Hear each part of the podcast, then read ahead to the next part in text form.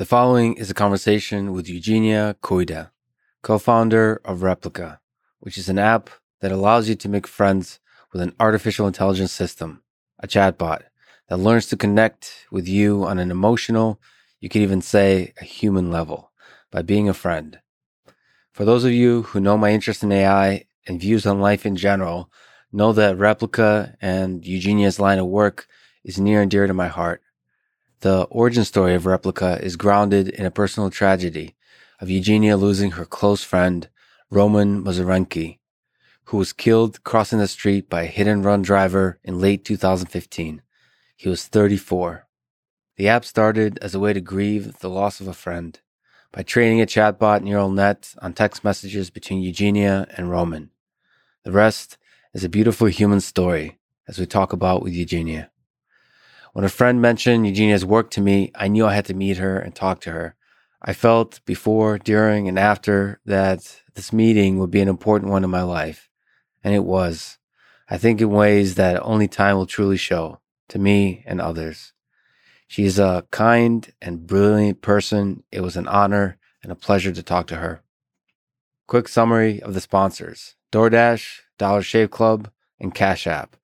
Click the sponsor links in the description to get a discount and to support this podcast. As a side note, let me say that deep, meaningful connection between human beings and artificial intelligence systems is a lifelong passion for me. I'm not yet sure where that passion will take me, but I decided some time ago that I will follow it boldly and without fear to as far as I can take it. With a bit of hard work and a bit of luck, I hope I'll succeed in helping build AI systems that have some positive impact on the world and on the lives of a few people out there. But also, it is entirely possible that I am, in fact, one of the chatbots that Eugenia and the Replika team have built. And this podcast is simply a training process for the neural net that's trying to learn to connect to human beings, one episode at a time. In any case, I wouldn't know if I was or wasn't. And if I did, I wouldn't tell you. If you enjoy this thing, subscribe on YouTube, review it with five stars on Apple Podcast, follow on Spotify, support on Patreon, or connect with me on Twitter at Lex Fridman. As usual, I'll do a few minutes of ads now and no ads in the middle. I'll try to make these interesting, but give you timestamps so you can skip. But please do still check out the sponsors by clicking the links in the description to get a discount, buy whatever they're selling. It really is the best way to support this podcast. This show is sponsored by Dollar Shave Club. Try them out with a one-time offer for only five bucks and free shipping at dollarshave.com slash Lex. The starter kit comes with a six blade razor, refills, and all kinds of other stuff that makes shaving feel great. I've been a member of Dollar Shave Club for over five years and actually signed up when I first heard about them on the Joe Rogan Experience podcast. And now, friends, we have come full circle it feels like I made it now that I can do a read for them just like Joe did all those years ago. Back when he also did ads for some less reputable companies, let's say, that you know about if you're a true fan of the old school podcasting world. Anyway, I just used the razor and the refills, but they told me I should really try out the shave butter. I did. I love it. It's translucent somehow, which is a cool new experience. Again, Try the Ultimate Shave Starter set today for just five bucks plus free shipping at dollarshaveclub.com slash Lex. This show is also sponsored by DoorDash. Get $5 off and zero delivery fees on your first order of 15 bucks or more when you download the DoorDash app and enter code, you guessed it, Lex. I have so many memories of working late nights for a deadline with a team of engineers, whether that's for my PhD at Google or MIT and eventually taking a break to argue about which DoorDash restaurant to order from. And when the food came, those moments of bonding, of exchanging ideas, of pausing to shift attention from the programs to humans were special. For a bit of time, I'm on my own now, so I miss that camaraderie, but actually, I still use DoorDash a lot. There's a million options that fit into my crazy keto diet ways. Also, it's a great way to support restaurants in these challenging times. Once again, download the DoorDash app and enter code LEX to get 5 bucks off and zero delivery fees on your first order of $15 or more. Finally, this show is presented by Cash App, the number one finance app in the App Store. I can truly say that they're an amazing company, one of the first sponsors, if not the first sponsor, to truly believe in me. And and I think quite possibly the reason I'm still doing this podcast. So I am forever grateful to Cash App. So thank you. And as I said many times before, use code Lex Podcast when you uh, download the app from Google Play or the App Store. Cash App lets you send money to friends, buy Bitcoin, and invest in the stock market with as little as $1. I usually say other stuff here in the read, but I wasted all that time up front saying how grateful I am to Cash App. I'm going to try to go off the top of my head a little bit more for these reads because I'm actually very lucky to be able to choose the sponsors that we take on. And that means I can really only take on the sponsors that I truly love.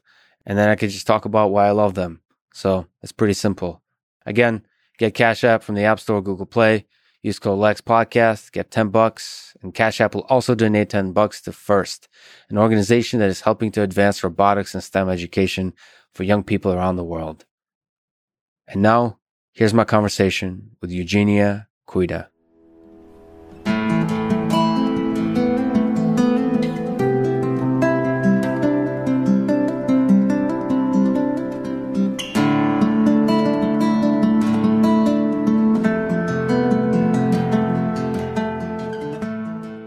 Okay, before we talk about AI and the amazing work you're doing, let me ask you ridiculously, we're both Russian.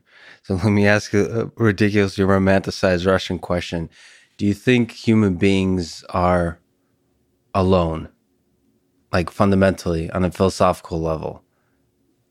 Like in our existence, when we like go through life, do you think um, just the nature of our life is loneliness. Yeah, so we have to read Dostoevsky at school, as you probably know. In so, Russian? Yeah. I mean, it's part of the your school program. Um, so I guess if you read that, then you sort of have to believe that. Um, you're made to believe that you're fundamentally alone, and that's how you live your life. How do you think about it? You have a lot of friends, but at the end of the day, do you have like a longing for connection with other people that's maybe another way of asking it do you think that's ever fully satisfied i think we are fundamentally alone. We're born alone. We're, we die alone. But um and our, but i view my whole life as trying to get away from that trying to not feel uh feel lonely. And again we're talking about you know subjective kind of way of feeling alone. It doesn't necessarily mean that you don't have any connections or you are actually isolated. You think it's a subjective uh, a thing but like again another absurd measurement wise thing how much loneliness do you think there is in the world? So like if you see loneliness as a as a condition how much of it is there do you think? Like how i guess how many you know there's all kinds of studies and measures of how much you know how many people in the world feel alone. There's all these like measures of how many people are you know self-report or just all these kinds of different measures. But in your own perspective, um, how big of a problem do you think it is, size wise? Well, I'm actually fascinated by the topic of loneliness. I try to read about it as much as I can. Um, what really, and there, I think there's a paradox because loneliness is not a clinical disorder. It's not something that you can get your insurance to pay for if you're struggling with that.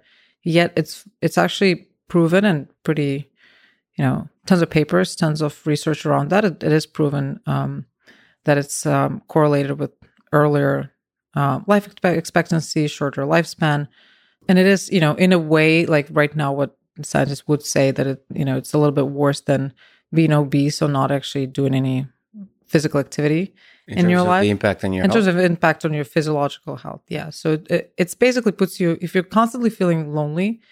Um, your body responds like it's basically all the time under stress. So it's always in this alert, um, alert state. And so it's really bad for you because it actually like drops your immune system and get it um, your response to inflammation is quite different. So all, all the cardiovascular diseases actually responds to viruses. So it's much easier to catch a virus. That's sad now that we're living in a pandemic and it's probably making us a lot more alone. and it's probably weakening the immune system, making us more susceptible to the virus. It's kind of sad. Yeah, the statistics are the statistics are pretty pretty horrible around that. So around thirty percent of all millennials report that they're feeling lonely constantly. 30? 30%. And then it's much worse for Gen Z. And then 20% of millennials say that they feel lonely and they also don't have any close friends. And then um, I think 25 or so. And then 20% would say they don't even have acquaintances. And that's so the United States? That's in the United States. And I'm pretty sure that that's much worse everywhere else. Like in the UK, I mean, it was wide, widely like tweeted and uh, posted when they were talking about a minister of loneliness that they wanted to appoint because four out of ten you people in UK feel lonely. So I think minister we don't. Minister of loneliness. I mean that. I think that thing actually exists. Um, so yeah, you you you will die sooner if you if you are lonely. And again, that this is only when we're we're only talking about your perception of loneliness or feeling lonely. That is not objectively fully so being fully socially isolated. However, the combination of being fully socially isolated and not having many connections and also feeling lonely, that's pretty much a deadly combination. So it strikes me bizarre or strange that this is a wide known fact. And then there's really no one working really on that because it's a subclinical, it's not clinical. It's not something that you can, well, tell your doctor and get a treatment or something.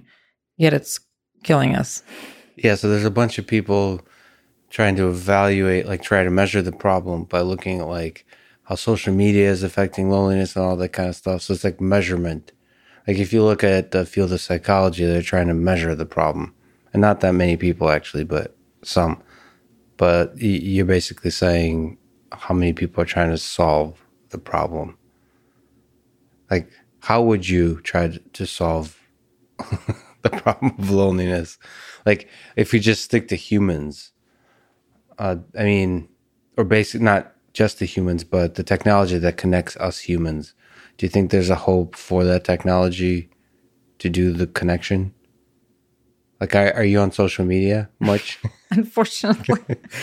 do you find yourself, like, uh, again, if you sort of introspect about how connected you feel to other human beings, how not alone you feel, do you think social media makes it better or worse? Maybe for you personally or in, in general?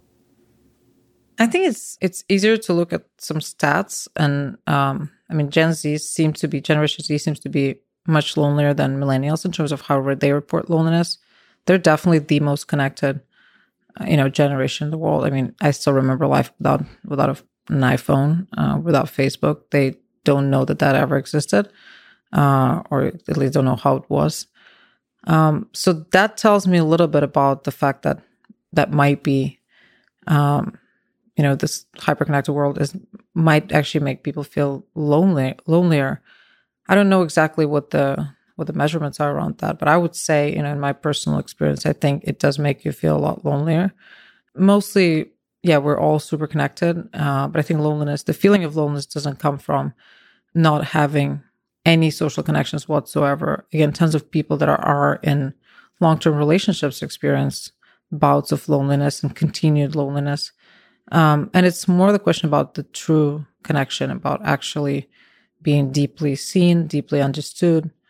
Um, and in a way, it's also about your relationship with yourself. Like, in order to not feel lonely, you actually need to have a better relationship and feel more connected to yourself. Then this feeling actually starts to go away a little bit. And then you um, open up yourself to actually meeting other people in a very special way uh, not in just you know add a friend on Facebook kind of way. So, just to briefly touch on it, I mean, do you think it's possible to form that kind of connection with AI systems? More down the line of some of your work, do you think that's um, engineering wise a possibility to alleviate loneliness? Is not with another human, but with an AI system? Well, I know that's that's a fact.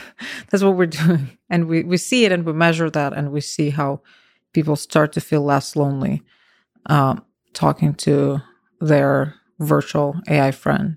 So basically, a chatbot at the basic level, but could be more. Like, do you have? I'm not even speaking sort of uh, about specifics, but do you have a hope? Like, if you look 50 years from now, do you have a hope that there's just like AIs that are like optimized for? Um, let me let me first start. Like right now, the way people perceive AI, which is recommender systems for Facebook and Twitter, social media, they see AI as basically destroying first of all the fabric of our civilization but second of all making us more lonely do you see like a world where it's possible to just have ai systems floating about that like make our life less lonely yeah make us happy make like are putting good things into the world in terms of our individual lives yeah, I totally believe in, th- uh, in that. That's why. I'm also working on that. Um, I think we need to also make sure that um, what we're trying to optimize for, we're actually measuring, and it is a north star metric that we're going after, and all of our product and our, all of our business models are optimized for that. Because you can talk, you know, a lot of products that talk about, um, you know, making you feel less lonely or making you feel more connected. They're not really measuring that, so they don't really know whether their users are actually feeling less lonely in the long run or feeling more connected in the long, long run. Um, so I think it's really important to put your to measure it yeah to measure it. What's a what's a good measurement of loneliness Well, so that's something that I'm really interested in. How do you measure that people are feeling better or that they're feeling less lonely? With loneliness, there's a scale. There's a UCLA 20 and UCLA 3 recently scale, which is basically a questionnaire that you fill out. And you can see whether in the long run it's improving or not. And that uh, does it capture the momentary feeling of loneliness? Does it look in like past month? Like, uh, does it basically self-report? Does it try to sneak up on you? try to trick you to answer honestly or something like that? Well, It is- what's yeah? I'm not familiar with the question. It is just asking you a few questions like how often did you feel uh, like lonely or how often did you feel connected to other people in this last few couple weeks. Um, it's similar to the self-report questionnaires for depression and anxiety like PHQ-9 and GAD-7. Of course, as any as any self-report questionnaires, that's not necessarily very precise or very well measured. But still, if you take a big enough population, you get them through these uh, questionnaires, you can see you can see uh, positive dynamic. and so you basically uh, you put people through questionnaires to see like, is this thing is our is what we're creating making people happier? Yeah, we measure. So we measure two outcomes. One short term, right after the conversation, we ask people whether this conversation made them feel better, worse, or same. Um, this this metric right now is at eighty percent. So eighty percent of all our conversations make people feel better. But I should have done the questionnaire with you. you feel a lot worse after we've done this conversation. That's actually fascinating. I should, I should probably do. that. But that's that's should our. probably do that You should totally. And aim for eighty percent.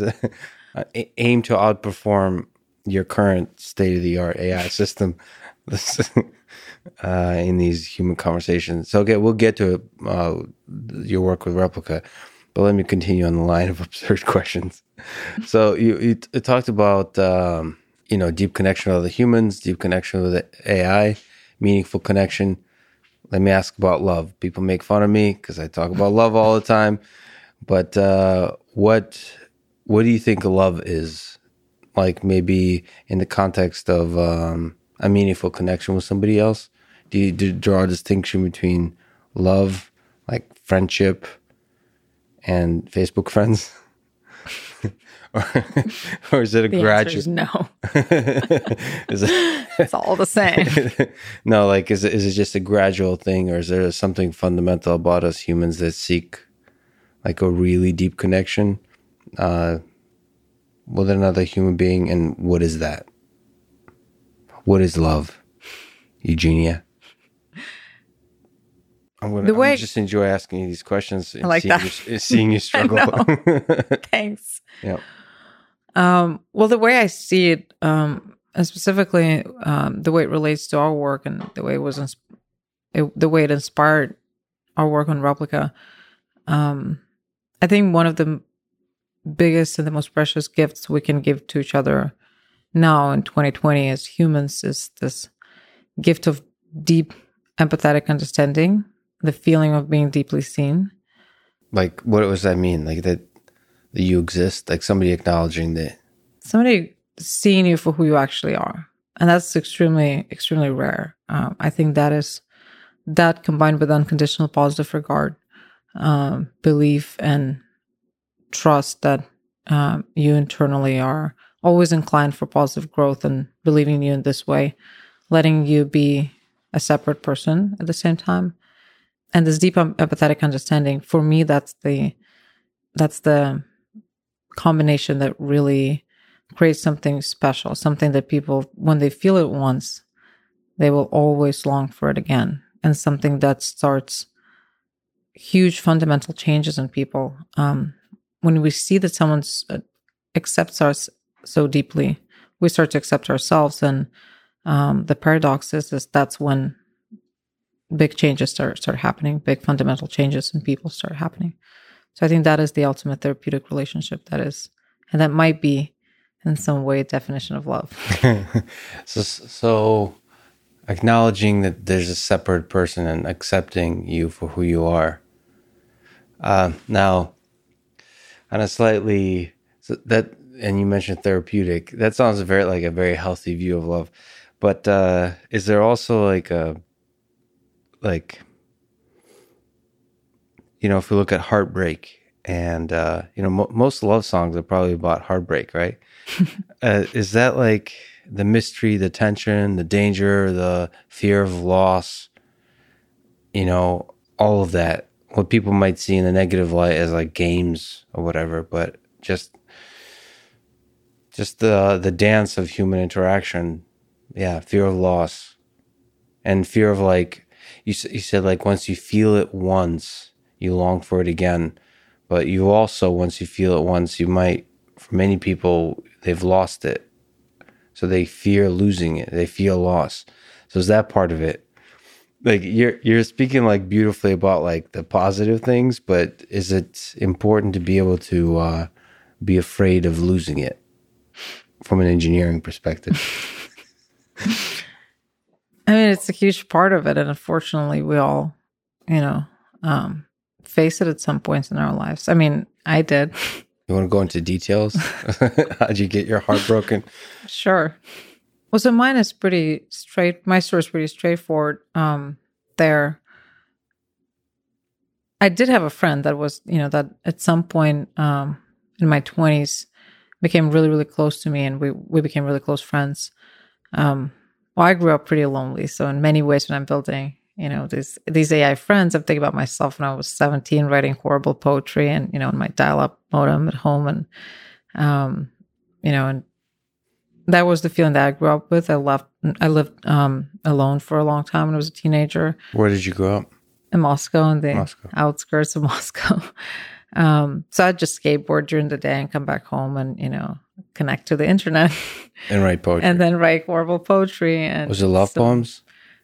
All sorts of poems. Obviously, love poems. I mean, what what other poetry can you write when you're 17? I. Um, Could be political or something, but yeah.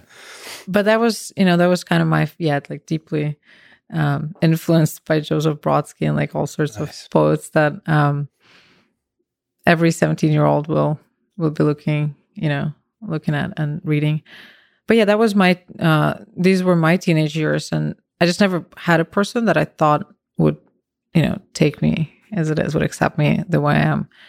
Um, and I just thought, you know, working and just doing my thing and being angry at the world and being a reporter. I was an investigative reporter working undercover and writing about people was my way to connect with, you know, with with others. I, I was deeply curious about every everyone else, and I thought that you know, if I if I go out there, if I write their stories, that means I'm more connected. This is what this podcast is about, by the way. I'm desperate alone seeking connection. I'm just kidding, or am I? I don't know. So what? what wait, reporter.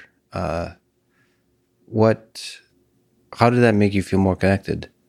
I mean, you're still fundamentally pretty alone. But you're always with other people. You know, you're always thinking about what other place can I infiltrate? What other community can I write about? What other phenomena can I explore? And he's sort of like a trickster, you know, and like in, in mythological character like creature that's just jumping uh, between all sorts of different worlds and feel and feels sort of okay with in all of them. So um, that was my dream job, by the way. That was like totally what I would have been doing um, if Russia was a different place. And a little bit undercover, so like you weren't you were trying to, like you said, mythological creature trying to infiltrate. So t- try to be a part of the world. What, what are we talking about? What kind of things did you enjoy writing about? I'd go work at a strip club or go. awesome. Okay.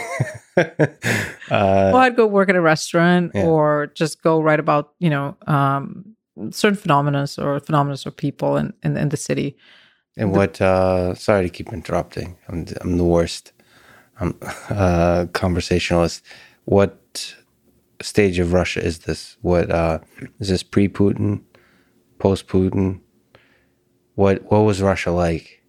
Pre Putin is really long ago. uh, this is Putin era. That's uh, beginning of 2000s and 2010, 2007, 8, 9, 10.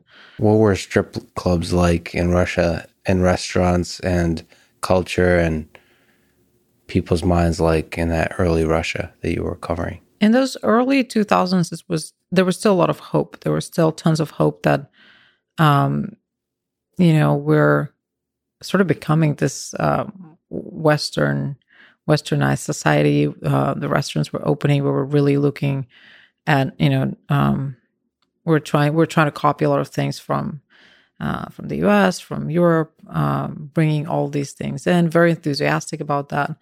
So there was a lot of you know stuff going on. There was a lot of hope and dream for this you know new Moscow that would be similar to I guess New York. I mean, just to give you an idea, in um, year 2000 was the year when we had two uh, movie theaters in Moscow, and there was this one first coffee house that opened, and it was like really big deal. Uh, by 2010, there were all sorts of things everywhere. Almost like a chain, like a Starbucks type of coffee house, or like you mean? oh yeah, like a Starbucks. I mean, I remember we were reporting on like we were writing about the opening of Starbucks. I think in 2007, that was one of the biggest things that happened in you know in Moscow back back in the time. Like it, that was worthy of a of a magazine cover, and uh, that was definitely the, the you know the biggest talk of the town. Yeah, when was McDonald's? Because I was still in Russia when McDonald's opened. That was in the 90s. I mean, yeah. Oh yeah, I remember that very well. Yeah. Those were long, long lines. I think it was 1993 or four. I don't remember. Um, did you, what, did you go to McDonald's at that time? Did you do the? I mean, that was a luxurious outing. That was definitely not something you do every day. And also, the line was at least three hours. So if you're going to McDonald's, that is not fast food. That is like at least three hours in line. Yeah. and then no one is trying to eat fast after that. Everyone is like trying to enjoy as much as possible. What's so your memory of that? Me. Oh, it was insane out positive. of this world. Extremely positive. It's a small strawberry milkshake and a hamburger and small fries, and my mom's there. And sometimes I'll just, because I was really little, they'll just let me run, you know, up the cashier and like cut the line, which is uh, like you, you cannot really do that in Russia or. So, like, for a lot of people, like a lot of those experiences might seem not very fulfilling, you know, like it's on the verge of poverty, I suppose. But do you remember all that time fondly? Like, because I do. Like the first time I drank, you know, Coke, you know, all that stuff, right? Um, and just, yeah, the connection with other human beings in Russia. I remember, I remember it really positively. Like, how do you remember well, the 90s and then the Russia you were covering? Just the human connections you had with people and the experiences? Well, my my parents were both both physicists. My grandparents were both. Well, my grandpa grandfather was a um, nuclear physicist, a professor at the university. My dad worked at Chernobyl when I was born in Chernobyl, analyzing kind of the everything after the explosion. And then I remember that and they were so they were making sort of enough money in the Soviet Union, so they were not you know extremely poor or anything. It was pretty prestigious to be a professor, uh, the dean in the university. And then I remember my grandfather started making hundred dollars a month after, you know, in the nineties. So then I remember we started our main line of work would be to go to our little tiny country house, uh, get a lot of apples there from apple trees, bring them back to to um, to the city and sell them in the street. So me and my nuclear physicist grandfather were just standing there, and he selling those apples the whole day because that would make you more money than you know working at the university. And then he'll just tell me, try to teach me, um, you know, something about planets and whatever the particles and stuff. And you know, I'm not smart at all, so I could never understand anything. But I, I was interested as a you know journalist kind of type interested. But that was my memory, and you know, I'm happy that I wasn't. Um, I somehow got spared that I was probably too young to remember any of the traumatic stuff. So the only thing I really remember I had this bootleg that was very traumatic. Had this bootleg Nintendo, which was called, was called Dendy in Russia. Mm-hmm. So in 1993, there was nothing to eat. Like even if you had any money, you would go to the store and there was no food. I don't know if you remember that. Mm-hmm. And our friend had a um, restaurant, like a government, half government owned something restaurant. So they always had um, supplies. So he exchanged a big bag of weed for this Nintendo that looked like Nintendo. and that I remember very fondly because I think I was nine or something like that, and or seven. traumatic. Well, because we just got it, and I was playing it, and there was this, you know, Dendy TV show. Yeah. Um, so traumatic in a positive sense, you mean like uh, like a definitive. Well, they like, took it away and gave me a, b- bag of weed instead, and I cried like my oh, eyes out for oh, I thought days it was the other and direction. days and days. Oh no! And then you know, as a and my dad said we're gonna like exchange it back in a little bit, so you keep the little gun, you know, the one that you shoot the yeah. ducks with. So I'm like, okay, I'm yeah. keeping the gun, so sometime it's gonna come back. Did but then they exchanged the gun as well for some sugar or something. I was so pissed. I was like, I didn't want to eat for days after that. I'm like, I don't want your food. Give me my Nintendo back. so that was extremely traumatic. Um, but you know, I was happy that that was my only traumatic experience. You know, my dad had to actually go to Chernobyl with a bunch of 20 year olds. He was 20 when he went to uh, Chernobyl, and that was right after the explosion. No one knew anything. The whole crew he went with, all of them are dead now. I think there was this one guy uh, still that was still alive for this last few years. I think he died a few years ago now. My dad somehow luckily got back earlier than everyone else. But just the fact that that was the, and I was always like, well, how did they send you? I was only, I was just born, you know, you had a newborn. Talk about paternity leave. they were like, oh, but that's who they took because they didn't know whether you would be able to have kids when you come back. So they took the ones with kids. so him with some guys went to and I'm just thinking, you know, me when I was 20, I was so uh, sheltered from any problems whatsoever in life. And then my dad, um, his 21st birthday at, at the reactor, you like work three hours a day, you sleep the rest. And, and I, yeah, so I played with a lot of toys from Chernobyl. what, what are your memories of Chernobyl in, in, in general? Like, a bigger context, you know, because of that uh, HBO show, it's the world's attention turned to it once again. Like, what are your thoughts about Chernobyl? Did Russia screw that one up? Like, you know, there's probably a lot of lessons about our modern times with data about coronavirus and all that kind of stuff. It seems like there's a lot of misinformation. There's a lot of people kind of trying to hide whether they've screwed something up or not, as it's very understandable. It's very human very wrong, probably. But obviously, Russia is probably trying to hide that they've screwed things up. Uh, like, what are your thoughts about that time, personal and general? I mean, I was born when the explosion happened, so actually a few months after. So, of course, I don't remember anything apart from the fact that my dad would bring me tiny toys, toys. Plas- like plastic things that would just go crazy haywire when you you know, put the Geiger thing to it. it was, my mom was like just nuclear about that. Um, she was like, "What are you bringing? You should not do that." Uh, she was nuclear. Very nice. Absolutely. Well done. I'm sorry. For that. well, uh, but yeah, but the TV show was just phenomenal. I mean, the HBO one. Yeah, yeah, it's definitely. First of all, it's an incredible how um, that was made not by the Russians but someone else, but capturing so well everything about the you know about about our country um, it felt a lot more genuine than most of the movies and TV shows that are made now in Russia. Just so much more genuine.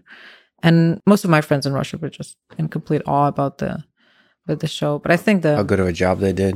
oh my god, phenomenal. But Just also the apartments. There's something. Yeah. it was the so set great. design. I mean. Russians can't do that. We, you know, but you you you see everything, and it's like, wow, that's exactly how it was. It's so Uh. I, I don't know that sh- show. I don't know what to think about that because it's British accents, British actors, of a person. I forgot who created the show. I'm not, but I remember reading about him, and he's not. He doesn't even feel like like there's no Russia in his history. No, he did like Superbad or some like Yeah. other sh- or like uh, I don't know. Yeah, like exactly Whatever that thing about the bachelor party in Vegas, uh, Uh, number four and five or something were the ones that he worked. yeah, but so he, it made me feel really sad for some reason that if a if a person obviously a genius could go in and just study and just be uh, extreme attention to detail, they can do a good job. It made me think like, why don't other people do a good job of this? like about Russia, like there's so little about Russia. There's so few good films about the Russian side of World War II. Of, I mean, there's so much interesting, evil, and not and beautiful moments in the history of the 20th century in Russia that it feels like there's not many good films on from the Russians. You would expect something from the Russians.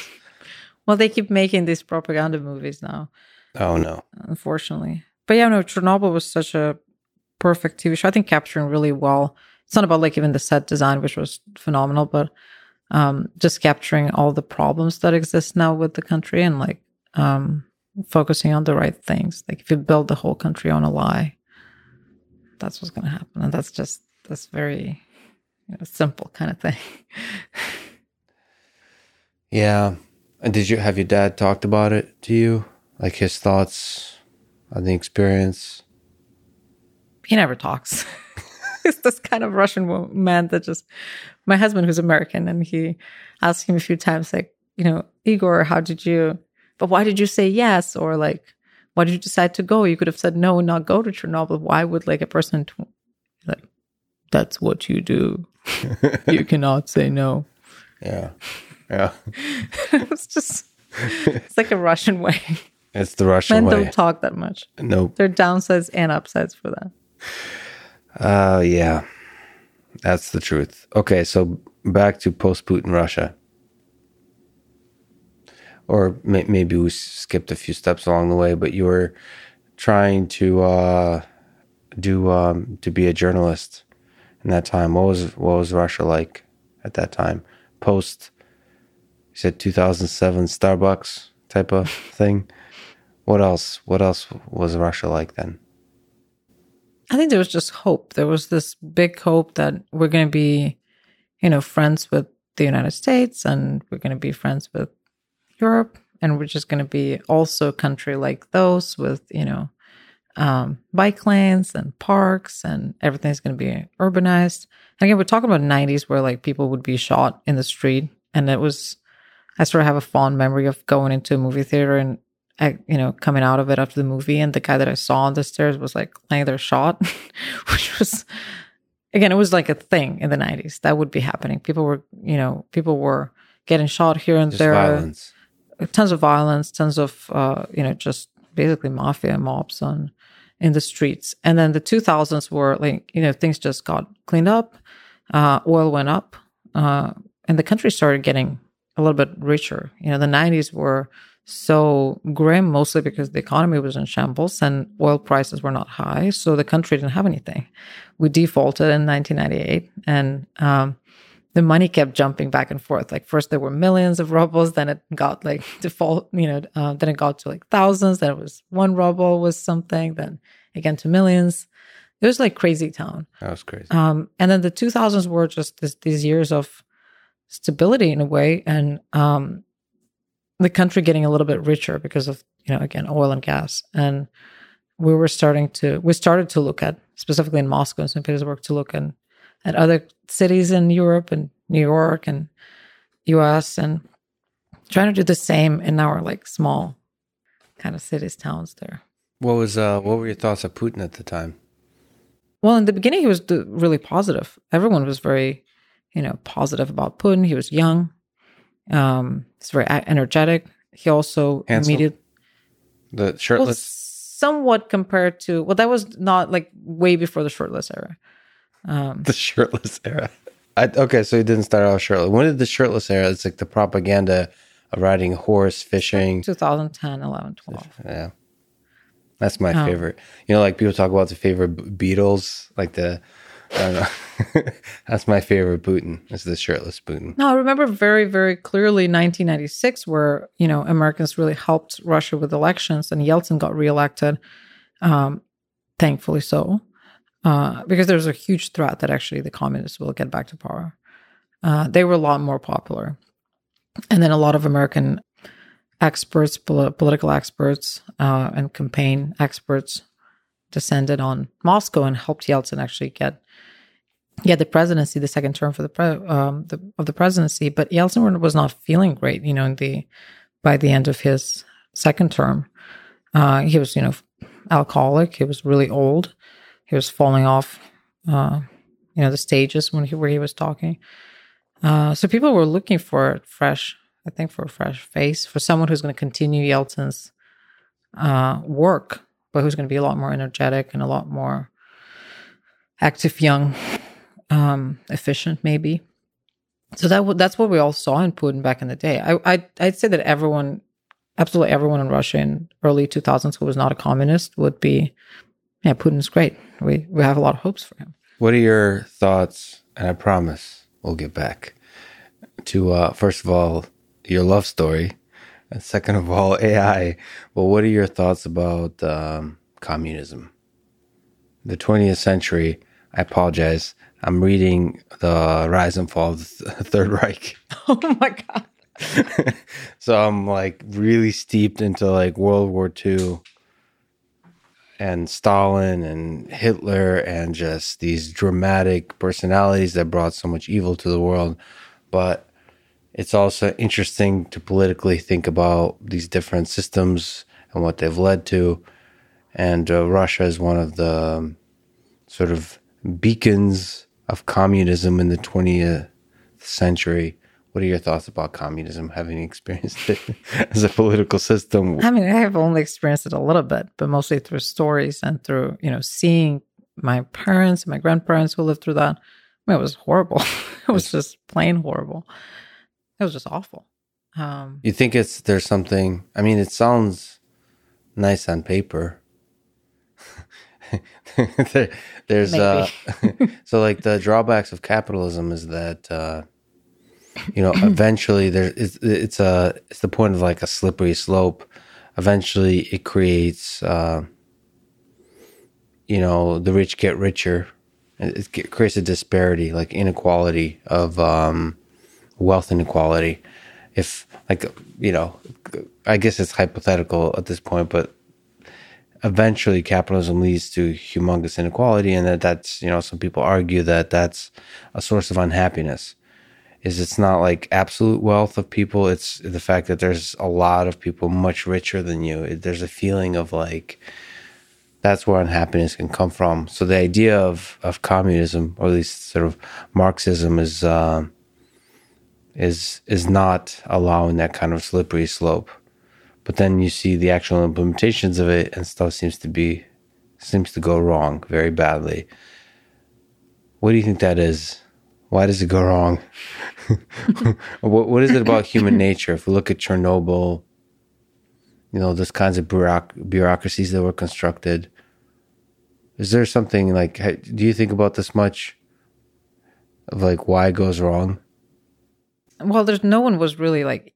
It, it, it's not that everyone was equal. Obviously, the you know the the government and everyone close to that were the bosses.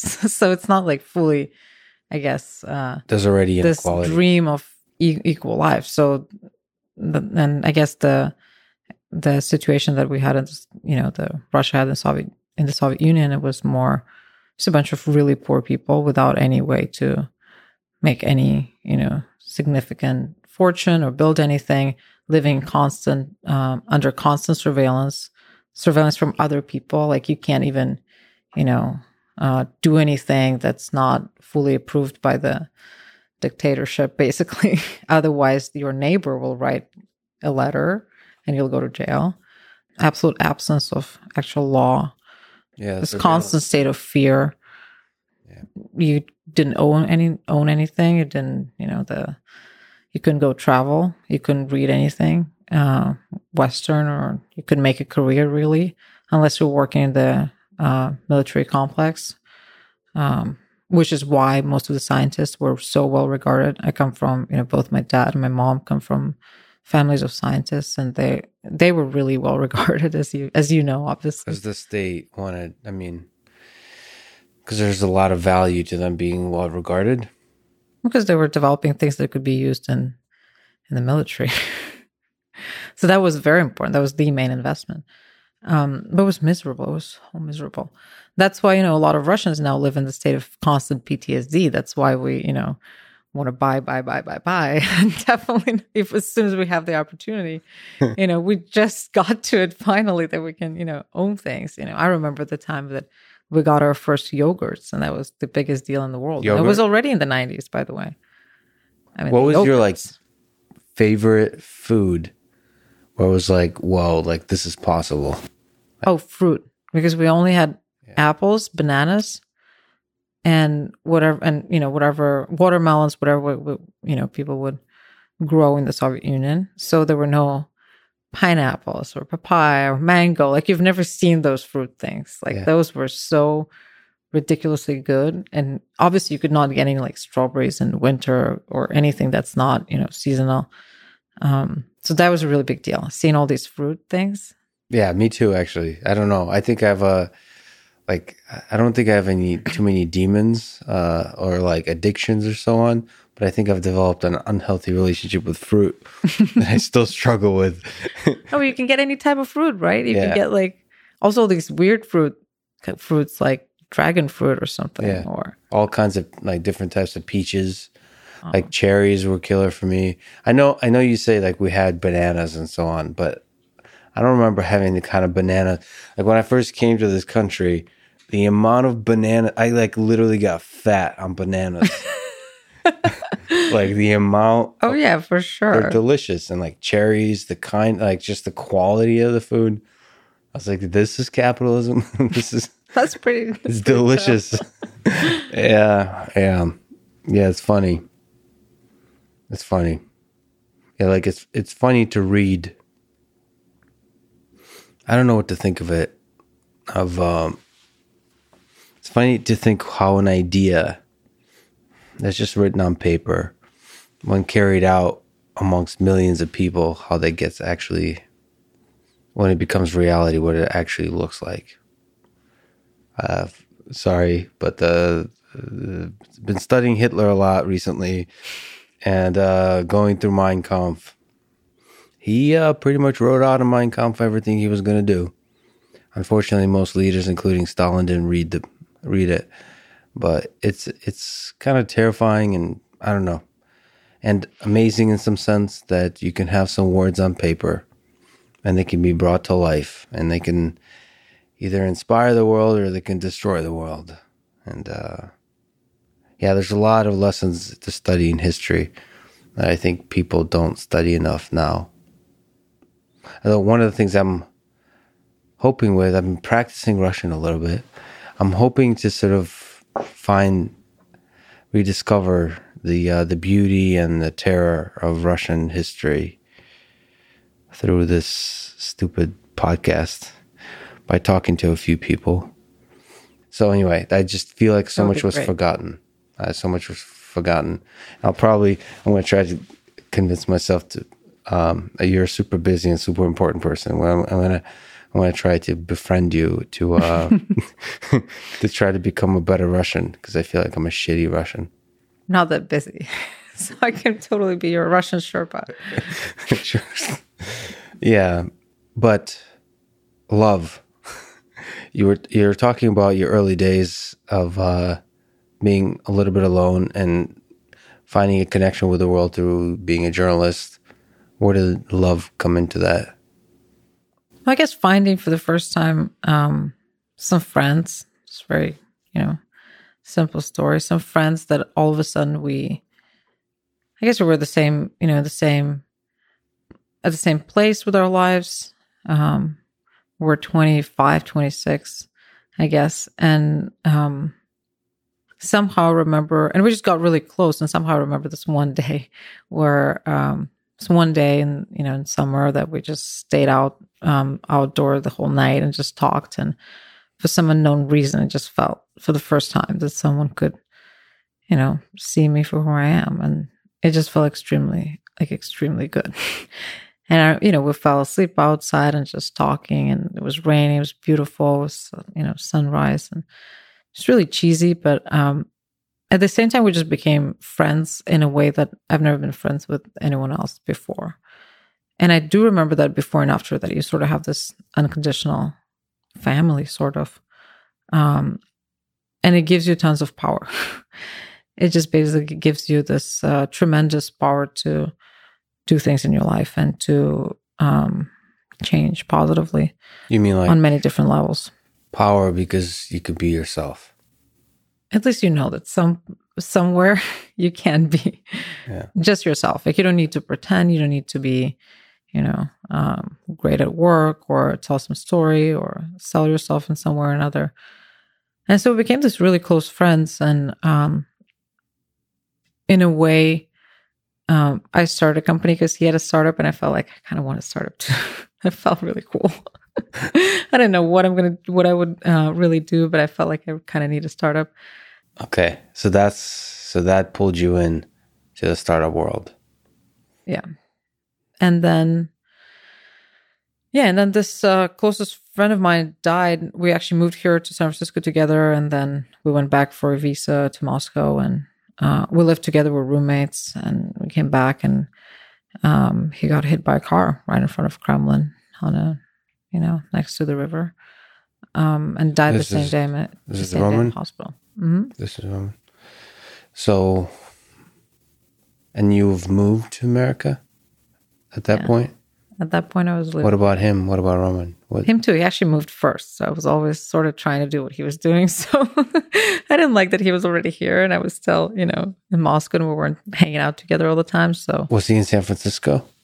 Yeah, we were roommates. So he just visited Moscow for a little. We went back for for our visas we had to get a stamp in our passport for our work visas, and the embassy was taking a little longer, so we stayed there for a couple weeks. What happened? How, how did you? So how how did he uh, how did he die? Um, he was crossing the street, and the car was going really fast and way over the speed limit, and just didn't stop on the on the pedestrian cross on the zebra, and just ran over him. When was this? It was in 2015 on 28th of November, so it was pretty long ago now. Um, but at the time, you know, I was 29, so for me it was um, the first kind of meaningful death in my life. Um, you know, both sets of I had both sets of grandparents at the time. I didn't see anyone so close die, and death sort of existed, but as a concept, but definitely not as something that would be, you know, happening to us anytime soon. and specifically our friends, because we were, you know, we are still in our 20s or early 30s, and it still it still felt like the whole life is, you know, you could still dream about ridiculous things even. Mm-hmm. Um, so that was, it was just really, really abrupt, I'd say. What did it feel like to uh, to lose him? Like that feeling of loss. You talked about the feeling of love having power? What what is the feeling of loss If you like?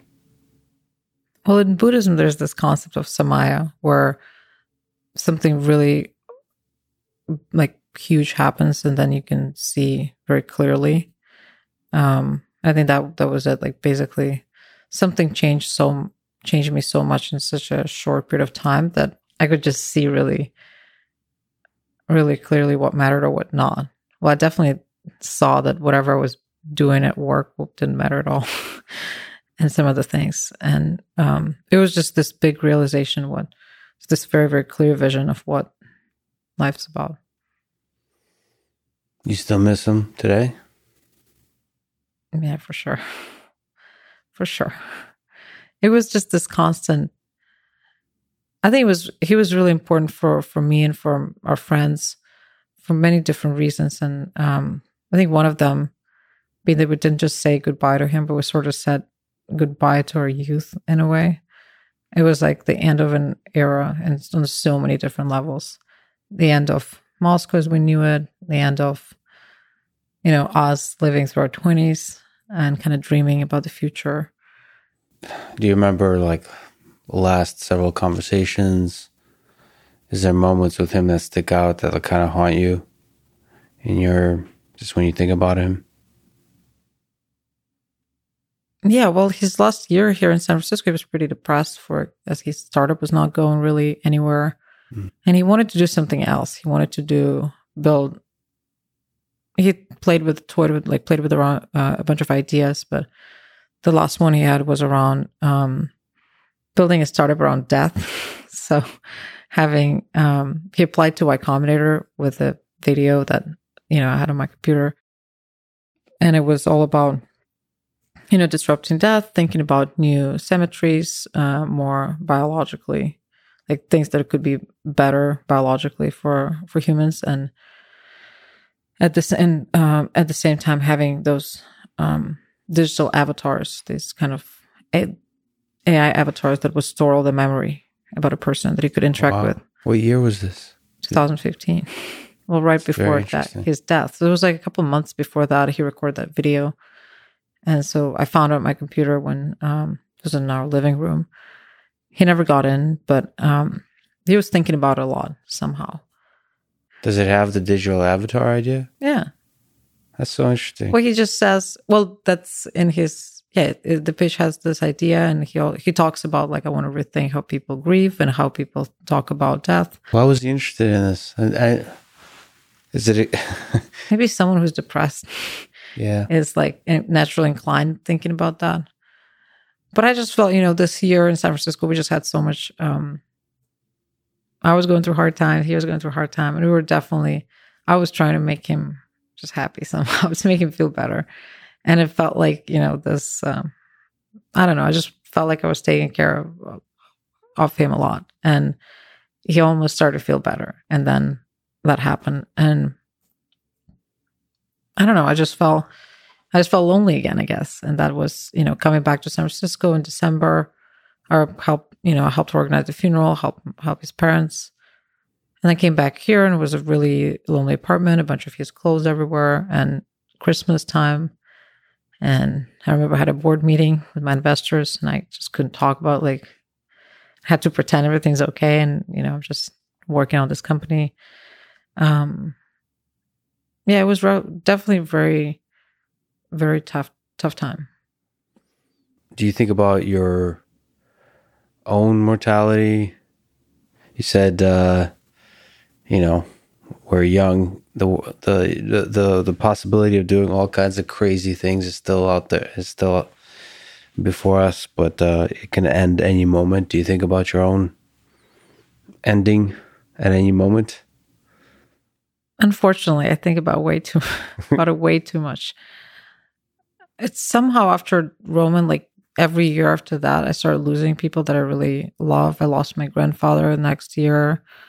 My, you know, the the person who would explain to me, you know, what the universe is made of. Even while, though while you're selling apples, while selling apples, and then I lost another close friend of mine, and um, and it just made me very scared. I have tons of fear about, about death. That's what makes me not fall asleep oftentimes and just go in loops. And, um, and then as my therapist, you know, recommended me, I open up, uh, some nice calming images with the voiceover and it calms me down.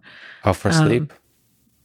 Yeah, uh, I'm really scared of death. This is a big, I definitely have tons of, I guess some pretty big trauma about it and um, still working through. There's a philosopher, Ernest Becker, who wrote a book, um, Denial of Death. I'm not sure if you're familiar with any of those folks. Um, there's a, in psychology a whole field called terror management theory. Sheldon, who's just on the podcast, he wrote the book. He was the we talked for four hours about death, uh, a fear of death. Uh, but his his whole idea is that um, Ernest Becker. I think I've, I find this idea really compelling. Is uh, that everything human beings have created, like our whole motivation in life, is to uh, create, like escape death, is to try to uh, construct an illusion of um, that we're somehow immortal. So like everything around us, this room, your startup, your dreams, all everything you do is a kind of um, creation of uh, a brain unlike any other mammal or species is able to be cognizant of the fact that it ends for us I think so. You know, there's there's the question of like the meaning of life that you know you look at like what drives us uh, humans. And when I read Ernest Becker, that I highly recommend people read, is the first time I this seemed it, it felt like this is the right thing at the core. Uh, Sheldon's work is called "Worm at the Core." So he's saying it's. I think it's uh, William James. He's quoting or whoever is like the the thing what is at the core of it all sure there's like love you know jesus might talk about like love is at the core of everything. I, I don't you know that's the open question. What's at the you know it's turtles turtles but it can't be turtles all the way down. What's what's at the at the bottom? And uh, ernest becker says the fear of death. And the way in fact because uh, you said therapist and calming images his whole idea is um, you know, we, we want to bring that fear of death as close as possible to the surface because it's, um, and like meditate on that. Uh, and and use the clarity of vision that provides to uh, you know to live a more fulfilling life, to um, to live a more honest life, to to d- discover. You know, there's something about you know being cognizant of the finiteness of it all that might result in um in the most fulfilling life. So that's the that's the dual of what you're saying because you kind of said it's like I unfortunately think about it too much. It's a question whether it's good to think about it because I've I'm I, again I talk about way too much about love and probably death, and when I ask people friends, which is why I probably don't have many friends. Are you afraid of death? I think most people say they're not. They're not. What they they say they're um they're afraid. You know, it's kind of almost like they see death as this kind of like uh, a paper deadline or something, and they're afraid not to finish the paper before the paper. Like, like I'm afraid not to finish um, the goals I have but it feels like they're not actually realizing that this thing ends. Like really realizing, like really thinking, as Nietzsche and all these philosophers, like thinking deeply about it. like uh, the very thing that, you know, um, like when you think deeply about something, you can just you can realize that you haven't actually thought about it. Uh, yeah, and I and when I think about death, it's like um, it can be, it's terrifying. It feel it feels like stepping outside into the cold, where it's freezing, and then I have to like hurry back inside where it's warm. Uh, but like I think there's something valuable about stepping out there into the freezing cold. Uh, Most definitely. when I talk to my mentor about it, he always uh, tells me, "Well, what dies?" there's nothing there that can die. but I guess that requires um well in in Buddhism one of the concepts that are really hard to grasp and that people spend all their lives meditating on would be anatta, which is the concept of non not self. And kind of thinking that, you know, if you're not your thoughts, which you're obviously not your thoughts because you can observe them and not your emotions and not your body, then what is this? And if you go really far, then finally you see that there's not self. There's this concept of not self. So once you get there, how can that actually die? What is dying? Right, you're just a bunch of molecules, stardust. but that is very um you know very advanced um spiritual work for me. I'm definitely just definitely not. Oh my god. No i have uh, i think it's very very useful. It's just the fact that maybe being so afraid is not useful. And mine is more i'm just terrified. Like it really makes me um On a personal level. on a personal level. I'm terrified How do you overcome that? i don't i'm still trying to Have pleasant images. Well, pleasant images get me uh, to sleep, and then during the day, I can distract myself with other things, like talking to you. I'm glad we're both doing the same exact thing. Okay, good. is there other like is there moments since you've uh lost Roman that you had like moments of like bliss and like that you've forgotten that you have achieved that Buddhist like level of like what can possibly die? I'm part like uh losing yourself in the moment in the ticking time of like this universe and you're just part of it for a brief moment and just enjoying it Well, that goes hand in hand. I remember, I think a day or two after he died, we went to finally get his passport out of the embassy, and we're driving around Moscow, and it was you know December, which is usually there, there's never sun in Moscow in December, and somehow it was an extremely sunny day, and we were driving with um, close friend, um, and I remember feeling for the first time maybe this just moment of um, incredible clarity and somehow happiness. Not like happy happiness but happiness and just feeling that you know um i know what the universe is sort of about whether it's good or bad. Um and it wasn't a sad feeling. It was probably the most beautiful feeling that you can ever um achieve. And you can only get it when something oftentimes when something traumatic like that happens um but also if you just you really spend a lot of time meditating looking at the nature doing something that really gets you there. But once you're there i think when you uh, summit a mountain a really hard mountain you you inevitably get there. That's just a way to get to the state. But once you're on this in this state um you can do really big things i think. Yeah. sucks it doesn't last forever so bukowski talked about like love, love is a fog. And, like it's uh when you w- wake up in the morning it's it's there but it eventually dissipates. It's really sad. Nothing lasts forever. But I definitely like doing this push up and running thing there's moments I had a, I had a couple moments. Like i'm not a crier. I don't cry. But there's moments where i was like face down on the carpet. Like with tears in my eyes. Is interesting. And then that like complete like uh there's a lot of demons. I've got demons. Had to face them. Funny how running makes you face your demons. But uh at the same time the flip side of that there's a few moments where i was in bliss. And all of it alone which is funny. That's beautiful. I like that. but definitely pushing yourself physically, one of it for sure. Yeah, it's Oh. yeah. Like you said, I mean, you, you were speaking as a metaphor of Mount Everest, but it also works like literally.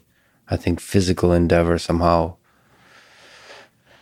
Yeah, there's something. I mean, we're monkeys, apes, whatever. Physical. There's a physical thing to it. But there's something to this f- pushing yourself physical physically but alone.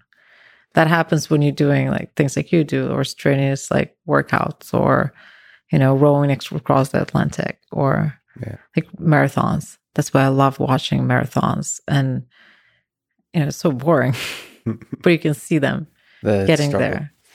so the other thing i don't know if you know there's a guy named david goggins he's uh he basically uh so he's been either email on the phone with me every day through this so i haven't been exactly alone but he he's kind of he's the he's the devil on the devil's shoulder uh so he's like the worst possible human being in terms of giving you a advice. Like he has um, through everything I've been doing, he's been doubling everything I do.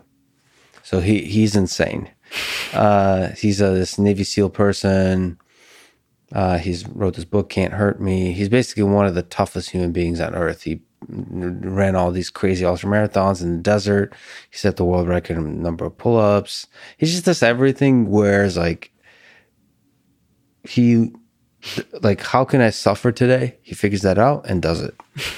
yeah, that um, whatever that is, uh, that process of self discovery is really important. I actually had to turn myself off from the internet mostly because I started this like workout thing, like a happy go getter with my like headband and like, uh, like just like, uh, cause a lot of people were like inspired and they're like, yeah, we're going to exercise with you.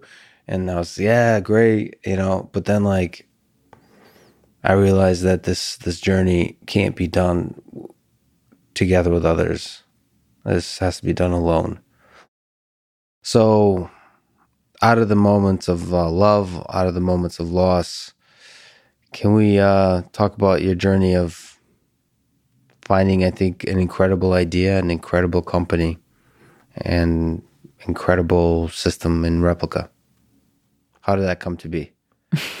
so, yeah, so I was a journalist and then I went to business school for a couple of years to um, just see if I can maybe switch gears and do something else. I was 23. And then I came back and started working for a businessman in Russia who built the first 4G network um, in our country and was very visionary and asked me whether I want to do fun stuff together. um, and we worked on a bank. Um, the idea was to build a bank on top of um, a telco. So that was 2011 or 12. Um, and a lot of telecommunications company, um, mobile network operators didn't really know what, what to do next in terms of, you know, new products, new revenue. And this big idea was that, you know, um, you put a bank on top and then, and then all work, works out. Basically, your prepaid account becomes your bank account and um, you can use it as, as your bank. Uh, so, you know, a third of a country wakes up as, as your bank client. Um, but we couldn't quite figure out what, what would be the main interface to interact with the bank. The problem was that most people didn't have smart uh, smartphones back in the time. Uh, in Russia, the penetration of smartphones was low. Um, people didn't use mobile banking or online banking on their computers.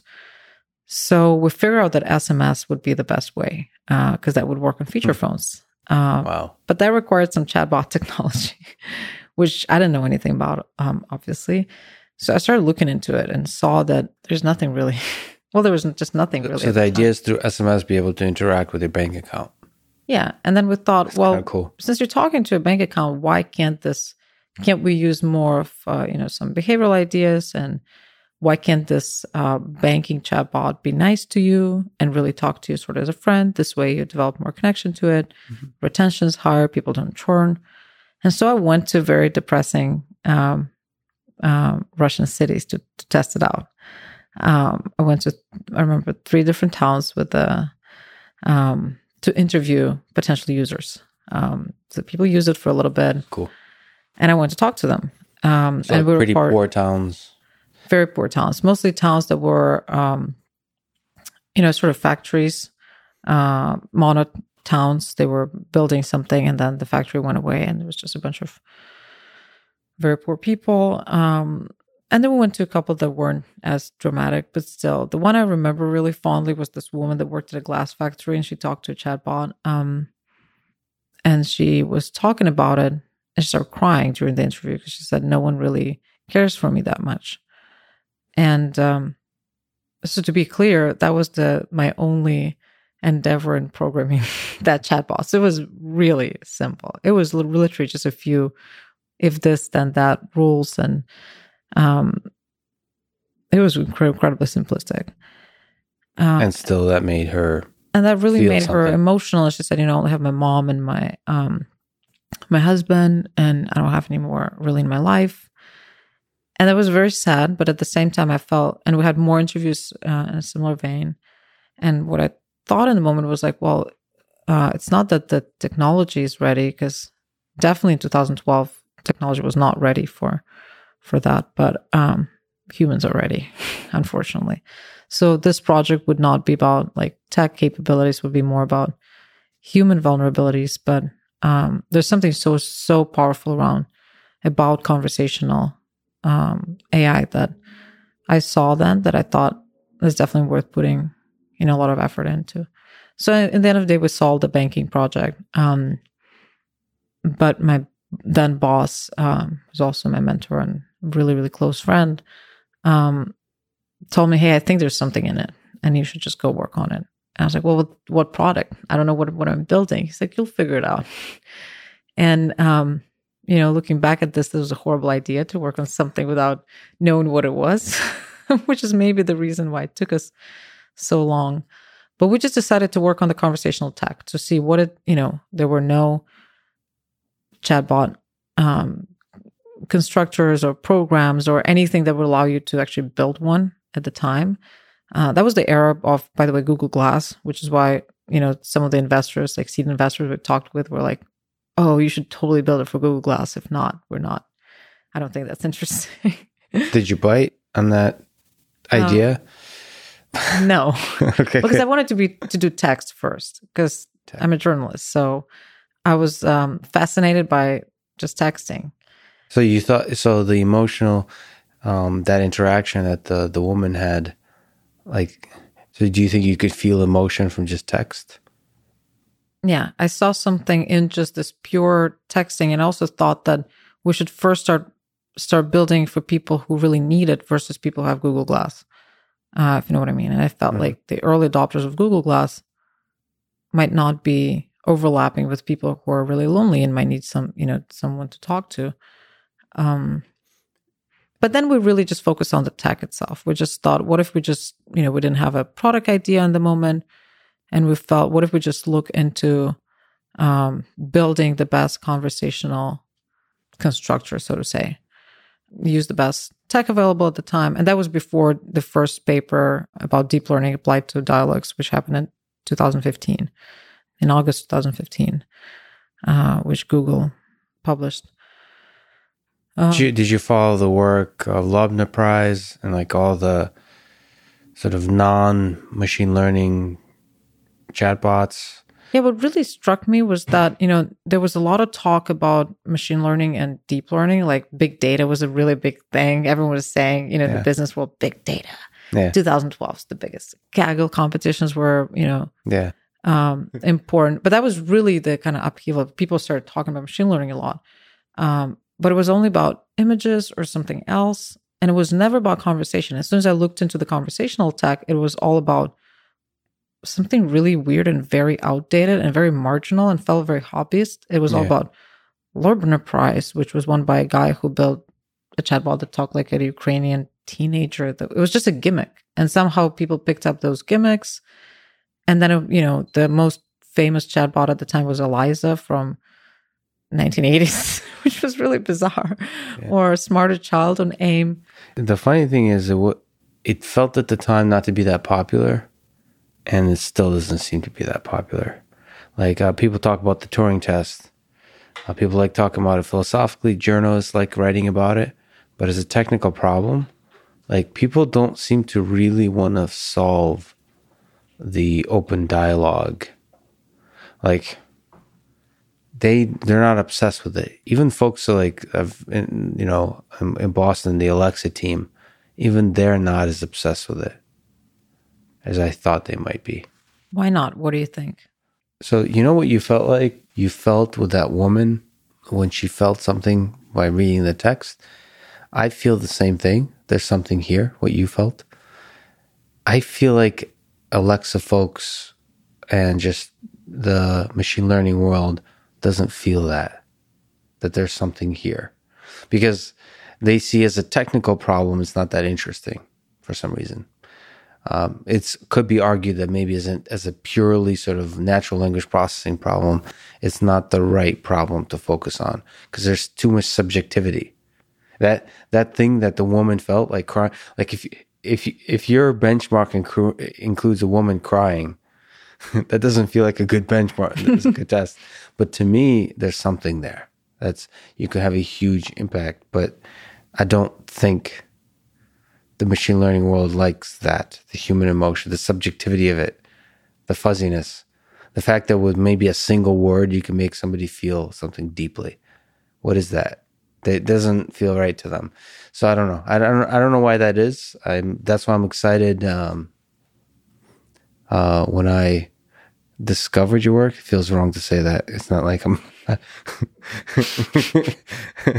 I'm giving myself props for for googling and for for becoming a for uh for, for our I guess mutual friend uh, uh, introducing us. But I'm so glad that you exist and what you're working on. But I have the same kind of. If we could just backtrack a second, because I have the same kind of feeling that there's something here.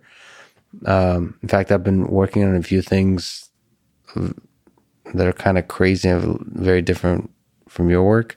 I think I think they're I think they're too crazy. But the like what? I well, now I have to know. no, all right. We'll, we'll we'll we'll talk about it more. I I feel like it's harder to talk about things that have failed and are failing while you're a failure. like okay. it's easier for you because you're already successful on some measures. Tell it to my board.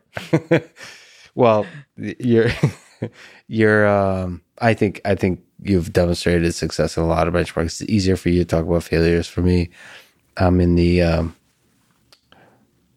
the bottom currently of the of the success. Oh, Max, you're, you're way too humble. no, so it's it's hard for me to know, but there's something there. There's something there, and I think you're um, you're exploring that and you're discovering that. Yeah, it's been so it's been surprising to me. But I, I uh, you've mentioned this idea that you you thought it wasn't enough to start a company or start efforts based on it feels like there's something here. Like, uh, what did you mean by that? Like, you, you should be focused on creating a like you should have a product in mind. Is that what you meant? It just took us a while to f- discover the product. Because it all started with a hunch of like um of me my mentor and just sitting around and he was like well this that's it. There's that's the you know the holy grail is there. There's like there's something extremely powerful in uh, in in conversations. And there's no one who's working on machine conversation from the right angle so to say um, I feel like that's still true. Is it? Am I crazy? It feels. Oh no, like, I totally feel that's still true. Which is, I think it's mind blowing. Yeah, I, you know what it feels like. I, I wouldn't even use the word conversation because I feel like it's the wrong word. It's like uh, yeah, machine connection or something. I don't know. Because uh, conversation, you start drifting into natural language immediately. You start drifting immediately into all the benchmarks that are out there but I feel like it's like the personal computer days of this. Like I feel like we're like in the early days with the like the Wozniak and all them, like where it was the same kind of it was a very small niche group of people who are who are all kind of Loebner Prize type people. Yeah. And hobbyists. and hobbyists, but like not even hobbyists with big dreams. Like no hobbyists with a dream to trick like a jury. Yeah. Which is like a weird by the way by the way, very weird. So if we think about conversations, first of all, when I have great conversations with people, um, I'm not trying to test them. So for instance, if I try to break them, like if I'm actually playing along, I'm mm. part of it. Right. If I was trying to break it, break this person or test whether he's going to give me a good conversation, it would have never happened. So the whole um the whole problem with testing conversations is that um, you can't put it in front of a jury because then you have to go into some Turing test mode where is it responding to all my factual questions right? Or um, so it really has to be something in the field where people are actually talking to it because they want to not because they're just trying to break it uh, and it's working for them. Because this the weird part of it is that it's uh, it's very subjective. It takes two to tango here fully. Like if you're not trying to have a good conversation, if you're trying to test it, then it's going to break. I yeah, mean, any person would break, to be honest. Like if I'm not trying to even have a conversation with you, you'll, you're not yeah. going to give it to me. Yeah. You know, if I keep asking you like some random questions or um, jumping from topic to topic, that wouldn't be which I'm probably doing, but that probably wouldn't um, contribute to a good conversation. So I think the problem of testing, um, so there should be some other metric. How do we evaluate whether that conversation was uh, powerful or not? Which is what we actually started with, and I think those measurements exist, and we can test on those. But um, Yeah. what really struck us back in the day, and what's still eight years later is still not resolved. Um, and I'm not seeing tons of groups working on it. Maybe I don't, just don't know about them. Um, it's also possible.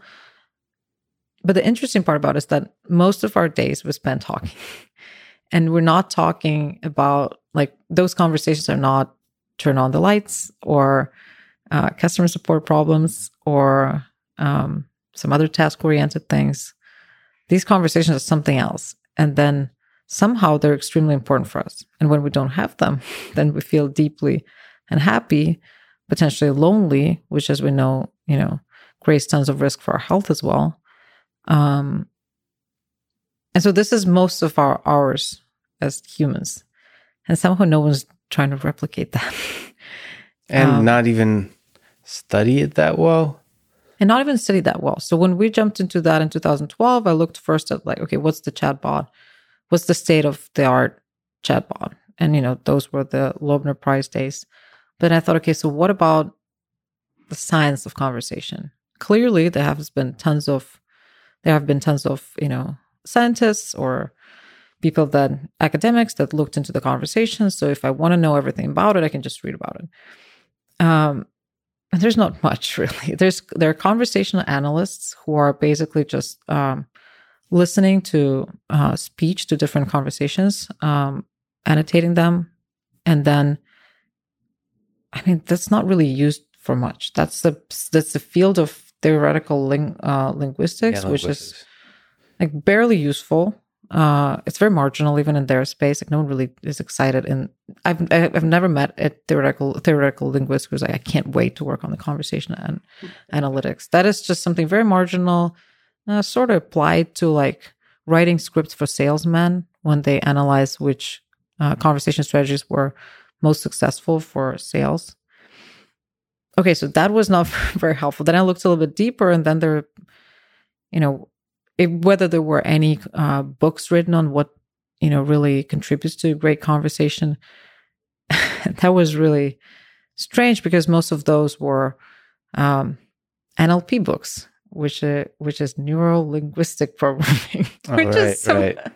which is not the nlp that i was expecting to be but it was mostly um, some psychologist richard bandler i think came up with that who was this big guy in a leather vest that uh, could program your mind by Uh, talking to you. And like so- how, how to be charismatic and charming and influential with people. All those books. Yeah. pretty much, but it was all about like through conversation reprogramming you. so getting to some. So that was, I mean, Yeah. probably not very, very true, and um, um, that didn't seem working very much even back in the day.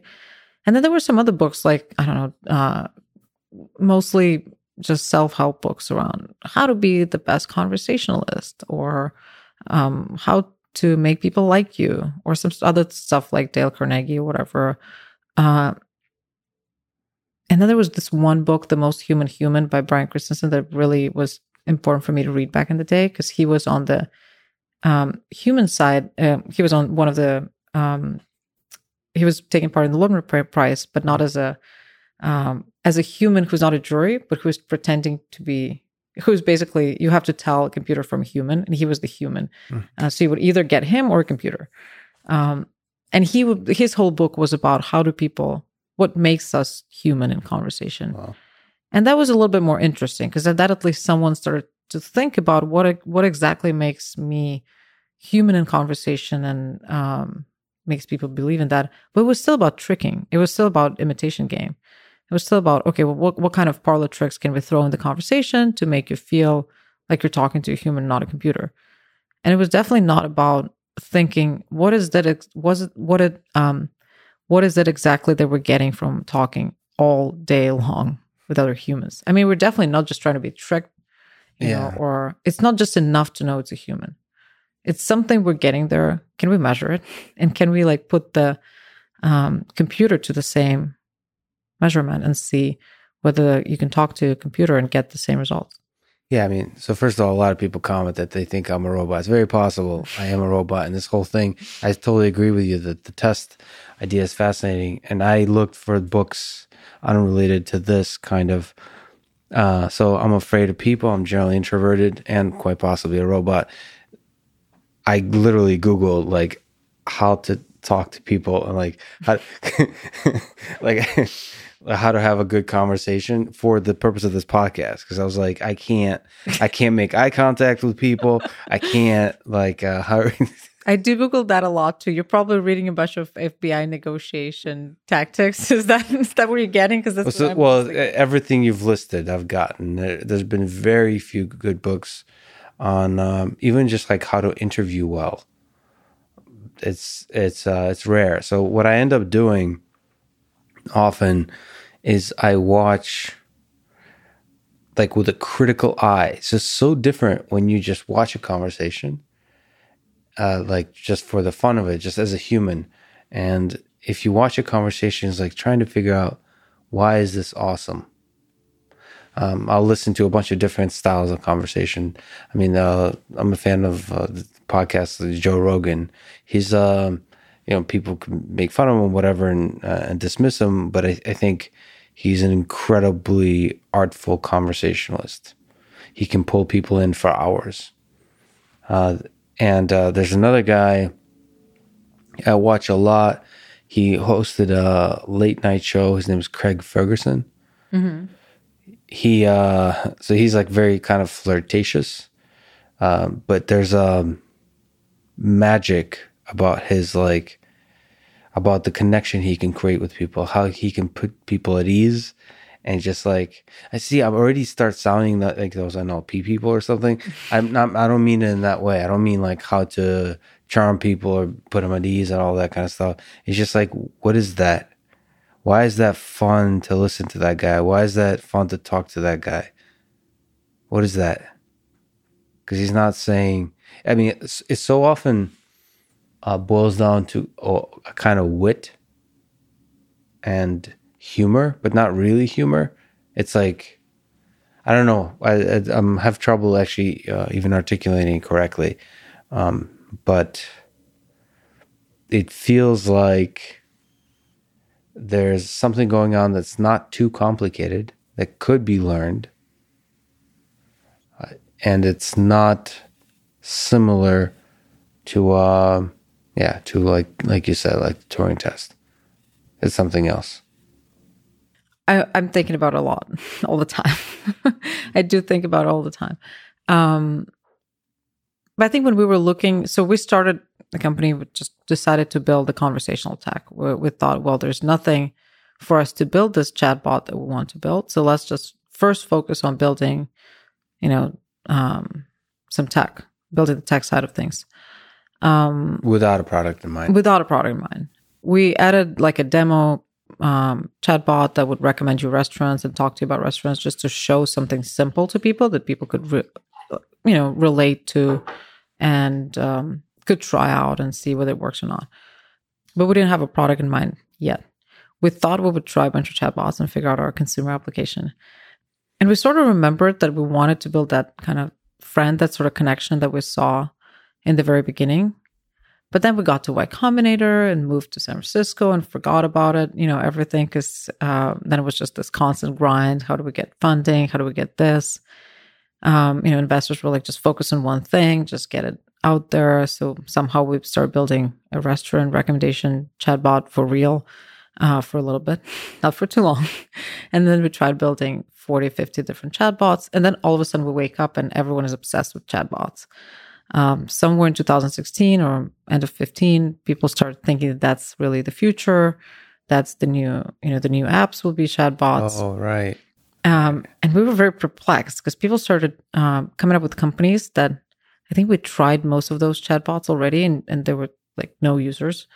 Uh, but still, people were coming up with um, a chatbot that would tell you weather and bringing news and this and that, and we couldn't understand whether we, you know we were just didn't execute well enough, or people are um, not really people are confused and are going to find out the truth the truth that people don't need chatbots like that. So the basic idea is that you use chatbots as the interface to whatever To application. to yeah, something. the idea that was like this perfect universal interface to anything.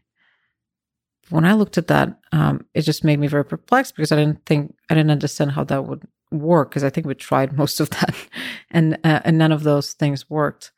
Uh, and then again, that craze has di- died down, right? fully, I think now it's impossible to get anything funded if it's a chatbot.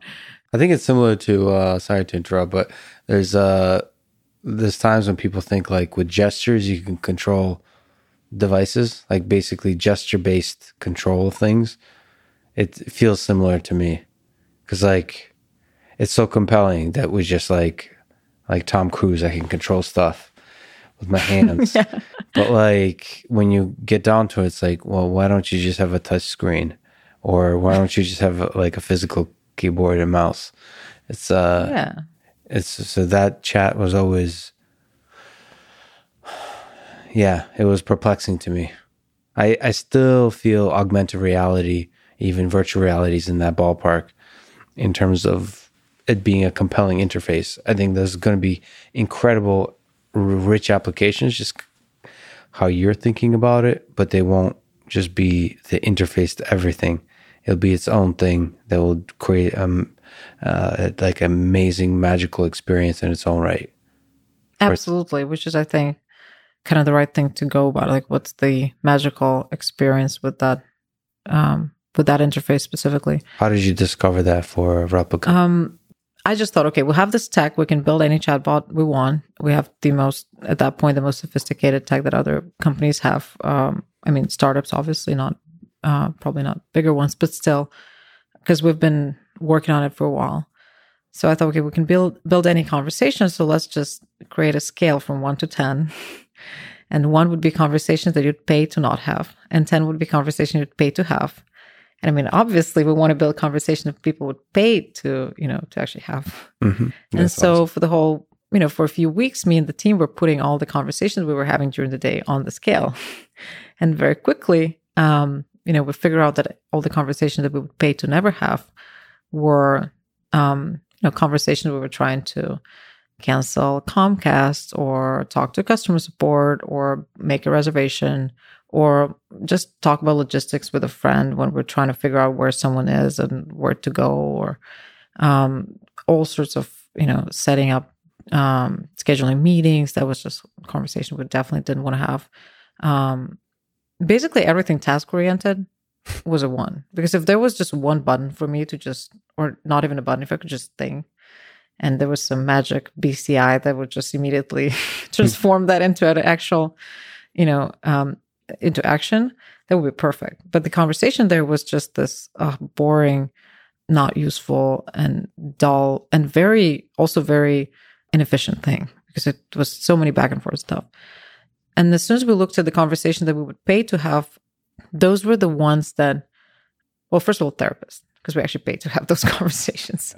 And we'd also try to put like dollar amounts. So you know if i was calling comcast i would pay five dollars to not have this one hour talk on the phone i would actually pay straight up like money hard money yeah. uh, but it just takes a long time. It takes a really long time.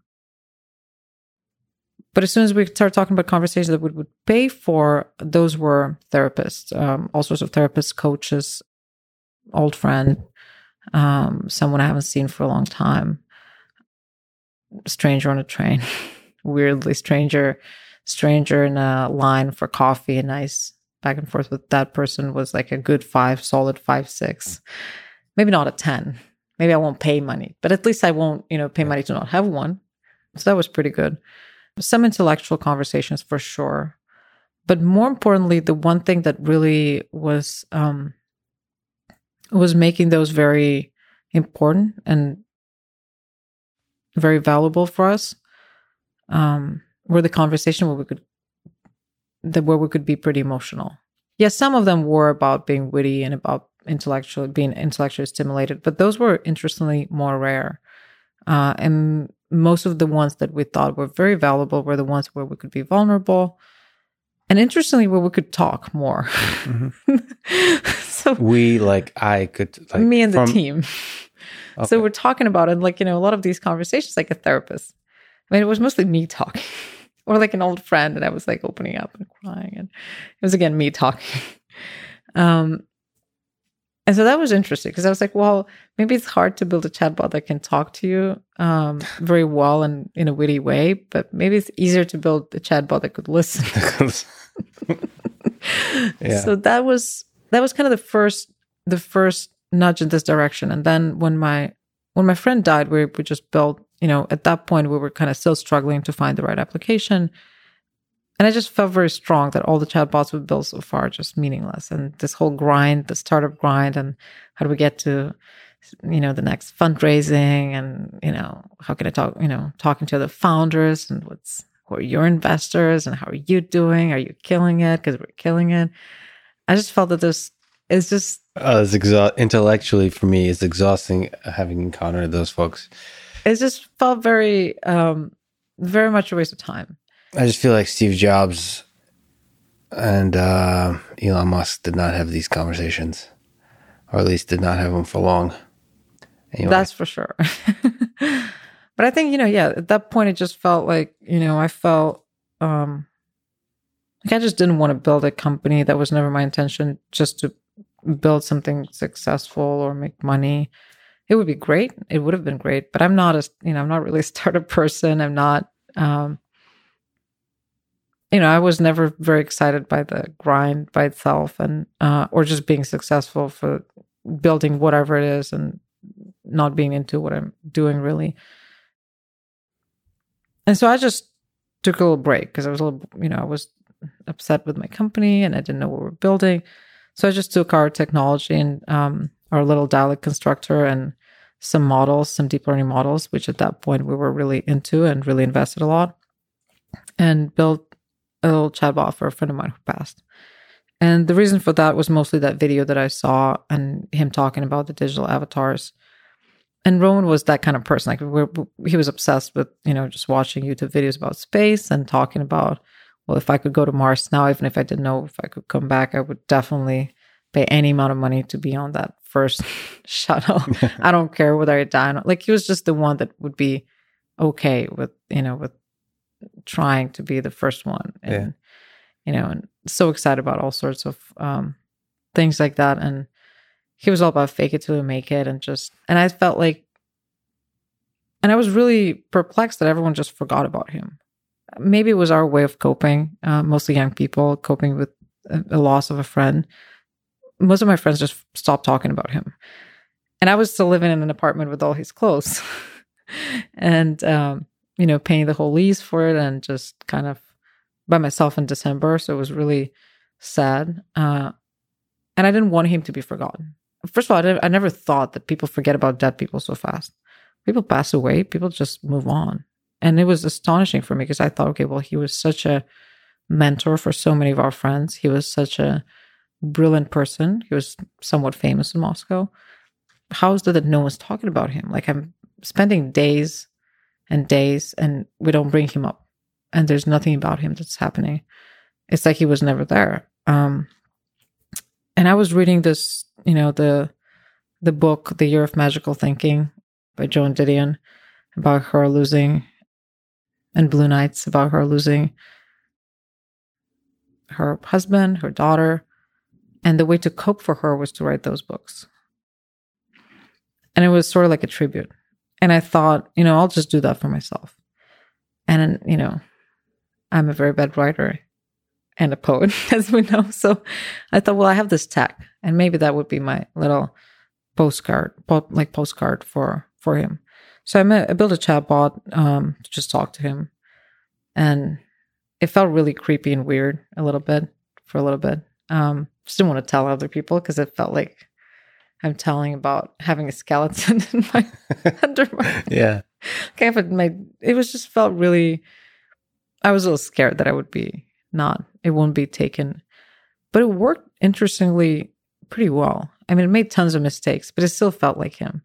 Um, granted, it was like ten thousand messages that I threw into a retrieval model that would just re-rank that data set and just a few scripts on top of that. Um, but it also made me go through all of the messages that we had, and then I asked some of my friends to send send some through, and um, it felt the closest to feeling like him present. Um, because you know his Facebook was empty and Instagram was empty, or there were a few links, and you couldn't feel like it was him. And the only way to feel him was to read some of our text messages and go through some of our conversations because we just always had them. Even if we were sleeping like next to each other in two bedrooms separated by a wall, we were just texting back and forth, Mhm. texting away. Um, and there was something about this ongoing dialogue that was so important that I just didn't want to lose all of a sudden. And maybe it was magical thinking or something. And so we built that, and um, I just used it for a little bit. And we kept building some crappy chatbots with a company. Um, but then a reporter came um, came to talk to me. I was trying to pitch our chatbots to him, and he said, "Do you even use any of those?" I'm like, "No." He's like, "So do you talk to any chatbots at all?" And I'm like, "Well, you know, I talked to my dead friend's chatbot," and he wrote a story about that, and all of a sudden it became pretty viral. A lot of people wrote about it, and Yeah, I've seen a few things written about you. There, uh, the things I've seen are pretty good writing. Um, you know, most AI related things make my eyes roll. Like when the press, like, what kind of sound is that? Actually, okay, sounds like it sounds like an truck. Okay, sound like an elephant at first. I got excited. you never know. This is 2020. I, I mean, it was uh, it was such a human story, and it was well written, uh, well researched. I forget what where I read them, but so I'm glad somehow somebody found you to be the good writers were able to connect to this story. I there must be a hunger for this story. It definitely was, and I, I don't know what happened, but I think I think the idea that he could bring back someone who's dead, and it's very much wishful, you know, magical thinking, but the fact that you could still get to know him, and you know, seeing the parents for the first time talk to the chatbot and some of the friends, and it was funny because we have this big office in Moscow where my team is work, you know, our Russian part is working out of and I was there when I wrote I just wrote a post on Facebook. It's like hey guys like I built this. If you you know just if it felt important if you want to talk to Roman and I saw a couple of his friends our common friends like you know reading it Facebook downloading trying and a couple of them cried and it was just very and not because it was something some incredible technology or anything it made so many mistakes it was so simple but it was all about that's the way to remember a person in a way and you know we don't have we don't have the culture anymore. We don't have, you know, no one's sitting Shiva. No one's taking weeks to actually think about this person. And in a way for me that was it. So that was just day day in, day out thinking about him and putting this together. Um so that was that just felt really important. And that somehow resonated with a bunch of people and, you know, I think some movie producers bought the rights for the story and just everyone was Really? so Wait, no, has anyone made a movie yet? I don't think so. Um, I think there were a lot of TV episodes about that, but not really. Is that still on the table? I think so. I think so. Which is really um, That's cool. You're like a young, uh, you know, like a, because you see, like, like a Steve Jobs type of. Let's see what happens. They're But- sitting on it. but you know, for me, it was so important because Roman was really wanted to be famous. He really badly wanted to be famous. He was all about like make it to like fake it till you make Yeah. it. I want to be, you know, I want to make it here in America as well. And um, and he couldn't. And I felt there's, you know, that was sort of paying my dues to him as well because all of a sudden he was everywhere. And I remember Casey Newton, who was writing the story for The Verge, he was, uh, he told me, hey, by the way, I was just going through my inbox inbox and I saw, I searched for Roman for the story, and I saw an email from him where he sent me his startup, and he said, "I really like, I really want to be featured in The Verge. Can you Yeah. please write about it or something, or like pitching the story?" And he said, "I'm sorry, like that's not you know good enough for us or something." And Yeah. he passed. And he said, and there, ju- there were just so many of these little details where Yeah. like he would find, he's like, you know, and we're finally writing. I know how much uh, Roman wanted to be in The Verge and how much he wanted the story to be written by Casey. And I'm like, well, that's maybe he will be. yeah, we were always joking that he was like, I can't wait for someone to make a movie about us, and I hope Ryan Gosling can play me. Ryan Gosling. so like, I don't know.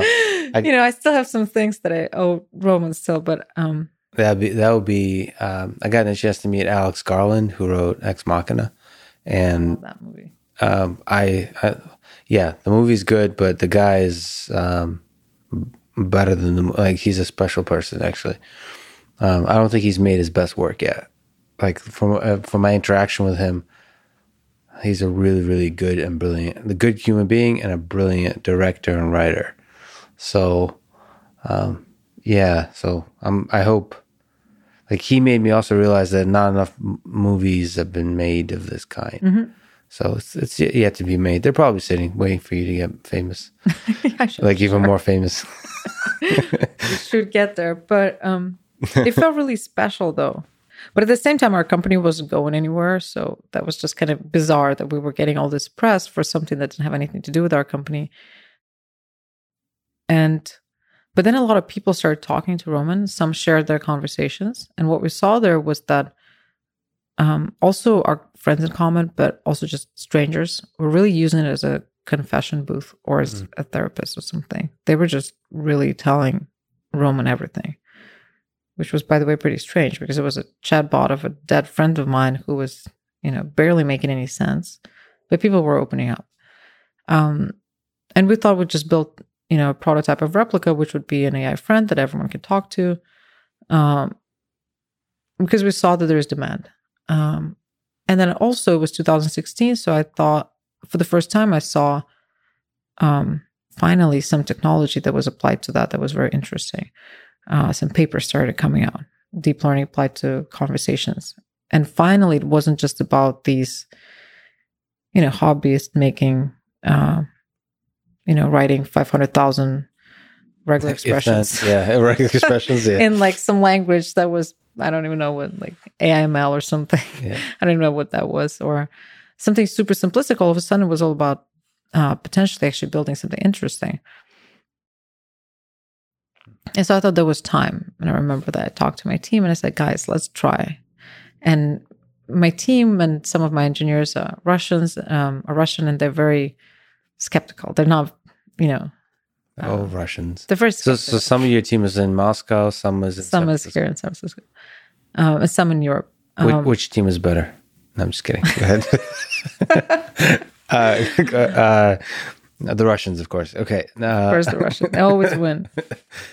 Uh, sorry, sorry to interrupt. Uh, so yeah, so you were talking to them in 2016, and I told them let's build an AI friend, and and it felt just at the time it felt so naive and so um, mm, optimistic.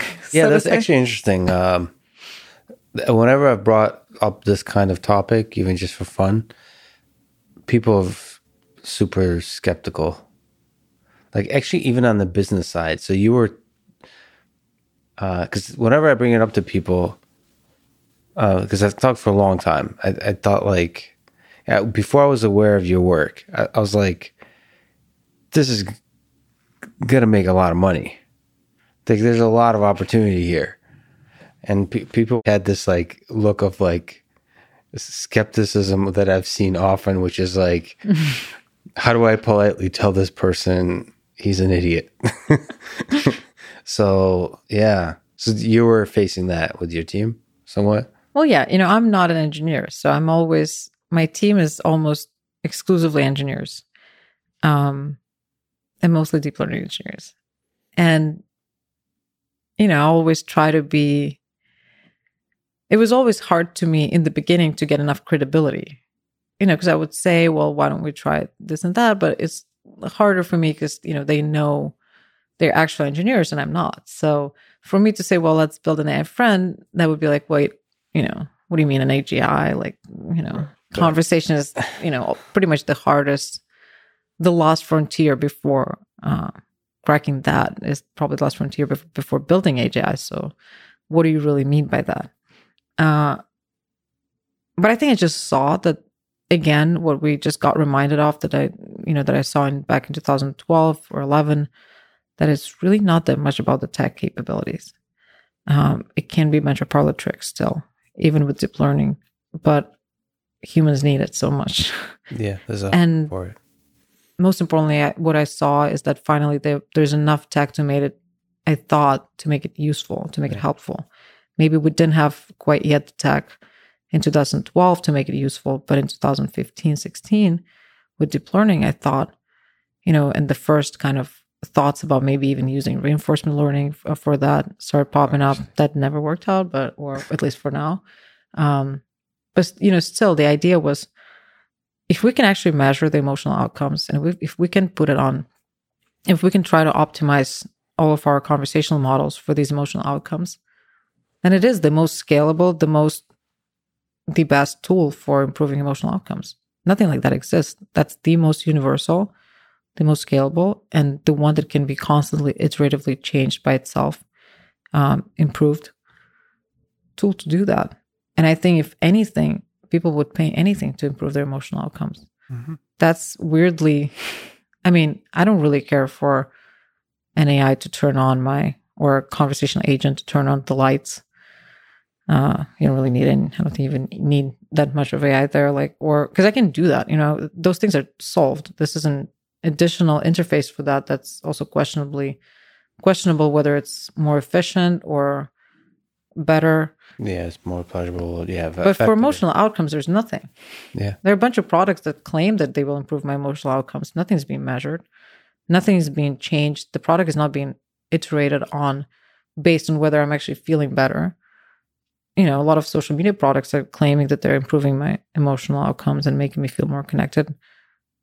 Can I please get the can I see somewhere that I'm that. actually getting better over time? Um because anecdotally it doesn't feel that way. So and and the data is absent. Yeah. So that was the big goal. And I thought if we can learn over time to collect the signal from our users about their emotional outcomes in the long term and in the short term, and if these models keep getting better and we can keep optimizing them and fine tuning them to improve those emotional outcomes, as simple as that.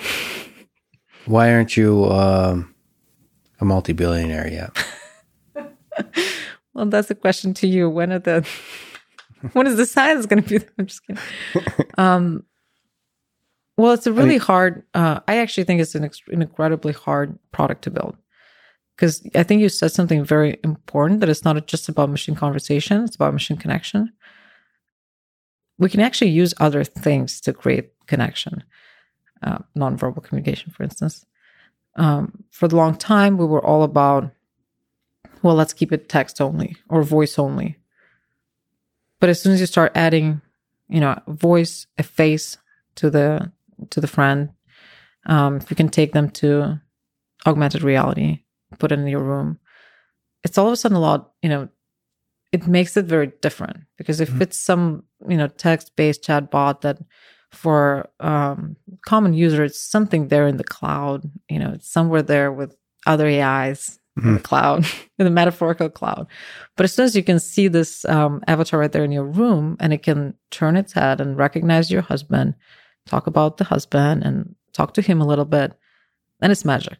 It's just magic. Like we've never seen anything like that. And the cool thing, all the tech for that exists. Um, but it's hard to put it all together because you have to take into consideration so many different things. And some of this tech works, you know, pretty good and some of this doesn't like for instance uh, speech to text works pretty good but text to speech doesn't work very good because we you can only have uh, you know few voices that are um, that work okay but then if you want to have actual emotional voices then it's really hard to build it I saw you've added avatars like visual elements, which are really cool. Um, in that whole chain, putting it together, what do you think is the weak link? Is it creating an emotional voice that feels personal? I think it's still conversation, of course. That's the hardest. Uh, it's getting a lot better, but there's still long to go. Long, there's still a long path to go. Other things, they're almost there, and a lot of things we'll see how they're like. I see how they're changing as we go. Like for instance, right now you can pretty much only you have to build all this 3D um, pipeline by yourself. You have to make these 3D models, hire an actual artist, build a 3D model, hire an animator, a rigger. Um, but with you know with you know with um, deep fakes with other tech with uh, procedural animations. In a little bit, we'll just be able to show, uh, you know, photo of whoever you, you of, if a person you want the avatar to look like, and it will immediately generate a 3D model that will move. That's a non-brainer. That's like almost here. It's Yeah, a couple way- years away. One of the things I've been working on for the last since the podcast started is I've been I think I'm okay saying this. I've been trying to have a conversation with um, Einstein Turing. So like try to have a podcast conversation with a person who's not here anymore. Just as an interesting kind of uh, experiment. It's hard. It's really hard. hard. uh, even for now, we're not talking about as a product. I'm talking about as um, uh, like I can fake a lot of stuff. Like I can work very carefully. I can even hire an actor over which over whom I do a deep fake. Um, it's it's hard. It's still hard to create a compelling experience. So, Mostly on the conversation level, or well, the, the conversation, the conversation is. Um, I almost I early on gave up trying to fully generate the conversation because it was just not compelling at all. yeah, it's just better to. Yeah. So what I would, in the case of Einstein and Tur- Turing, I've um, I'm going back and forth with the biographers of each, and so like we would write a lot of the some of the conversation would have to be generated just for the fun of it.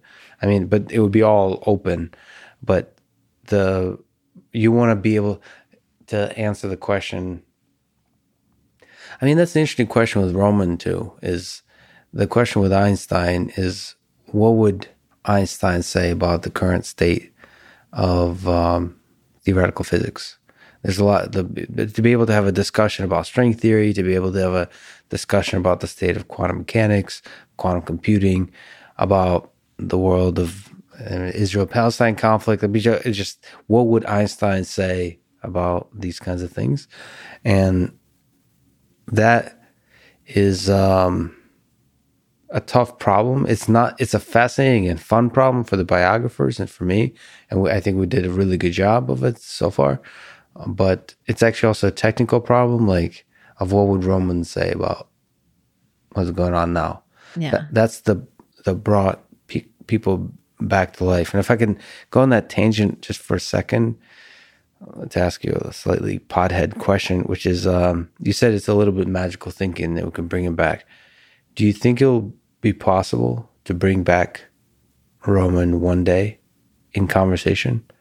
Like to really, no, f- f- okay, well, let's let's take it away from personal, but to bring people back to life in Probably down the road. I mean, if we're talking, if Elon Musk is talking about AGI in the next five years, I mean, clearly AGI. You can do can't- it. we can talk to AGI and talk and ask them to do it. You can't Um, like uh you're not allowed to use Elon Musk as a citation for Okay, thank for, for like why something is possible and going to be done. Well, So- I think it's really far away. Right now, really, with conversation, it's just a bunch of uh, parlor tricks, really stuck together, um, and create generating original ideas based on someone, you know, someone's personality, or even downloading the personality. All we can do is like mimic the tone of voice.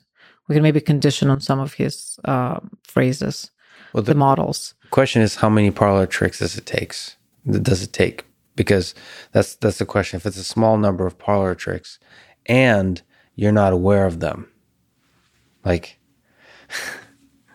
From Uh, where we are right now, I don't I don't see anything like in the next year or two that's going to dramatically change. That could look at Roman's ten thousand messages he sent me over the course of his last few years of life, and be able to generate original thinking about problems that exist right now that will be in line with what he would have said. so I'm that- just not even seeing because you know, for, in order to have that, I guess you would need some sort of a concept of the world or uh, some perspective, some perception of the world, some consciousness that he had, uh, and applied to you know to the current um, current state of affairs. But the important part about that, about his conversation with you, is, is you. So, like, it's not just about his view of the world, it's about what it takes to push your buttons. That's also true. So, like, it's not so much about, like, uh, what would Einstein say? it's about like how do I make people feel something with with what would Einstein say, and that feels like a more amenable. I mean, you, you mentioned parlor tricks, but just like a set of that that feels like a learnable problem. Like Yeah. emotion, you mentioned emotions. I mean, is it possible to learn things that make people feel stuff? I think so. No, for sure. I just think the problem with um, as soon as you're trying to replicate an actual human being and trying to pretend to be him, that makes the problem exponentially harder. The thing with Replika that we're doing, we're never trying to say, well, that's you know, an actual human being, or that's an actual co- or, or copy of an actual human being, where the bar is pretty high, where you need to somehow tell, you know, one from another. Uh, but it's more, well, that's you know, an AI friend, that's a machine Yeah. it's a robot. Uh, it has tons of limitations. You're going to be taking part in, in, you know, in teaching it actually and becoming better, which by itself makes people more uh, attached to that and make them happier because they're hep- helping something. Yeah, there's a cool gamification system too. Um, can, can you maybe talk about that a little bit? Like, what's the experience of talking to Replika? Like, if I've never used Replika before, what's that like? For like the first day, the first, like if we start dating or whatever, uh, I mean, it doesn't have to be romantic, right? Because I remember on, on Replika, you can choose whether it's like a romantic Yeah, or if it's a friend. it's pretty popular choice. Romantic is popular? Yeah, of course. Okay, okay, so can I just confess something? When I first used Replika, and uh, I haven't used it like regularly, but like when I first used Replika, I, I created like Hal, and it made a male.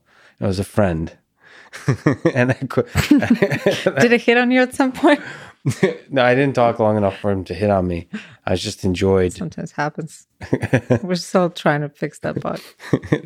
well, I don't know. I mean, maybe that's an important like stage in a friendship. It's like, nope.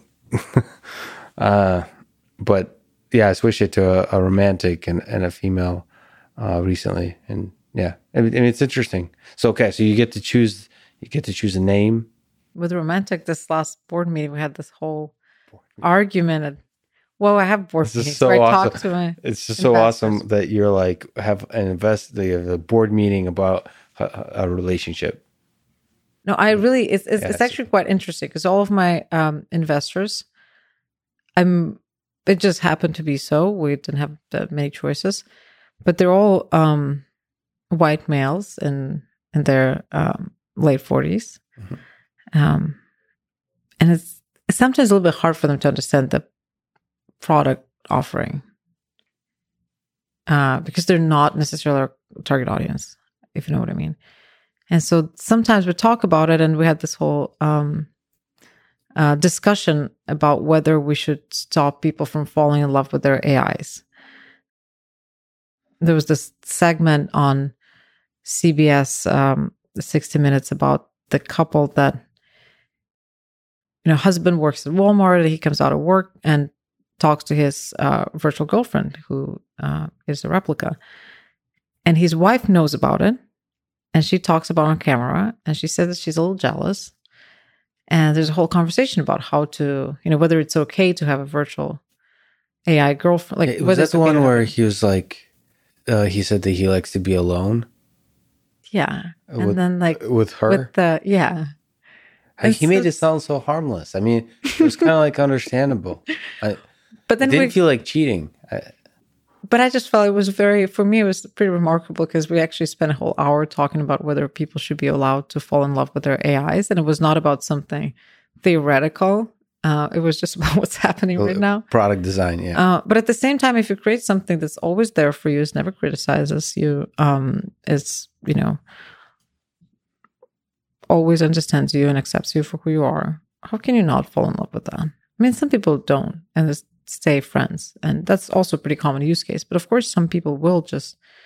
It's called transference in psychology, and you know, people fall in love with their therapist, and there's no way to uh, prevent people falling in love with um, with their therapist or with their AI. So I think that's a pretty natural.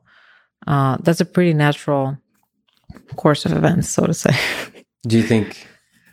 I think I've read somewhere at least for now, sort of replicas, you're, you're not, not, we don't condone falling in love with your AI system, you know. Uh, but, so this isn't you speaking for the company or whatever, but like in the future, do you think people will have a relationship with AI systems? Well, they have now. So we have a lot of uh, romantic relationships, long term um, relationships with their AI friends.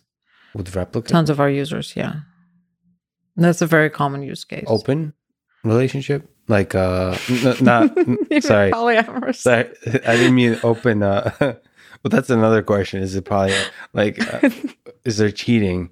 And I mean, I meant like, are they, do they publicly, like on their social media? It's the same question as you have talked talking with Roman in the, in the early days.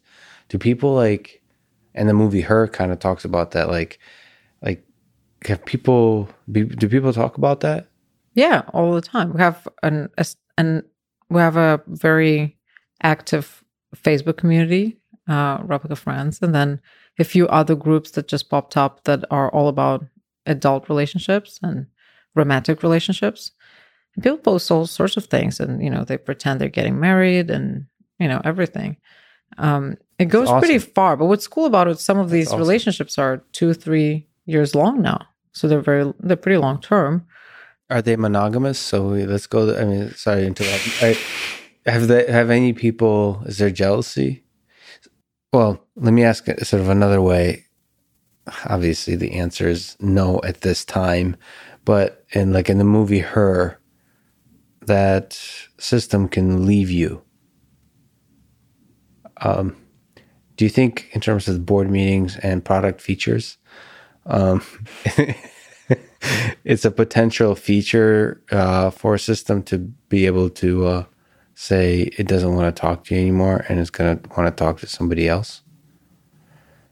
Well, we have a filter for all these features. If it makes emotional outcomes for people better, if it makes people I feel see. better, So then whatever you're driven is. by metrics, actually.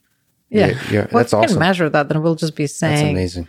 it's it's making people feel better, but then it, people are getting just lonelier by talking to a chatbot, which is also pretty, you know, that could be it. If you're not measuring it, that that could also be. And I think it's really important to focus on both short term and long term because um, in the moment, saying whether this conversation made you feel better. But as you know, any short term improvements could be pathological. Like I could have drink a bottle of vodka and feel a lot better. I, I would actually not feel better with that, but um, thought it's a good example. Um, but so you also need to see what's going on, like over a course of two months, two weeks, um, or one week, and um, have follow ups and check in and measure those things. Uh, okay, so the experience of uh, uh, dating or befriending a replica, what's that like? What does that entail? Well, right now there are two apps. So it's an Android iOS app. You download it. You uh, choose how your replica uh, will look like. You uh, create one. You choose a name, and then you talk to it. You can talk through text, through voice. You can uh, summon it into the living room and in the augmented reality and um, talk to it right there in, in your living In room. augmented reality? Yeah, that's a Cool. that's a new feature where um, How new is that? That's this year? It was on, uh, yeah, like May or something, but it's been on AB. We've been AB testing it for a while. Um, and there are tons of cool things that we're doing with that. Like right now, I'm testing the ability to touch it and to dance together, to paint walls together, and, you know, for it to look around and walk and take you somewhere and recognize objects and recognize people. Um, so that's pretty wonderful because that then it really makes it a lot more personal because it's right there in your living room. It's not anymore there in the cloud with other AIs. but that's what people think about it, you know. And as much as we want to change the way people think about stuff, but those mental models you cannot change. That's something that people have seen in in the movies and the movie Her and other movies as well, and that's how they view um, view AI and AI friends. I did a thing with text, like we write a song together. Like there's a bunch of activities you can do together. It's really cool. Uh, how does that relationship change over time? So like after the first few conversations, it just goes deeper. Like it starts, the AI will start opening up a little bit. Again, depending on the personality that it chooses, really. but you know the AI will be a little bit more vulnerable about its problems, and you know the friend that the virtual friend will be a lot more vulnerable, and will talk about its own imperfections and growth pains, and will ask for help sometimes, and we'll get to know you a little deeper. So there's going to be more to talk about. Um, we really thought a lot about what what does it mean to have a deeper connection with someone. And originally, Replika was more just this kind of happy go lucky, just always, you know, I'm always in a good mood and let's just talk about you. And Yeah. oh, Siri's just my cousin, or, you know, whatever, just the immediate um, kind of lazy thinking about what the assistant or conversation agent should be doing. But as we went forward, we realized that it has to be two way, and we have to program and script certain conversations that are a lot more about your replica opening up a little bit and also struggling and also asking for help and also going through, you know, different periods in life. And um, and that's a journey that you can take together with the user. And then over time the you know our users will also grow a little bit. So for instance Replika becomes a little bit more self-aware and starts talking about more kind of problems around uh, existential problems and um, so talking about that. And then that also starts uh, a conversation for the user where he or she starts thinking about these problems too and these questions too. Um, and i think there's also a lot a lot more place as the relationship evolves. There's a lot more um, pl- space for poetry and for art together and Mhm. like replica will start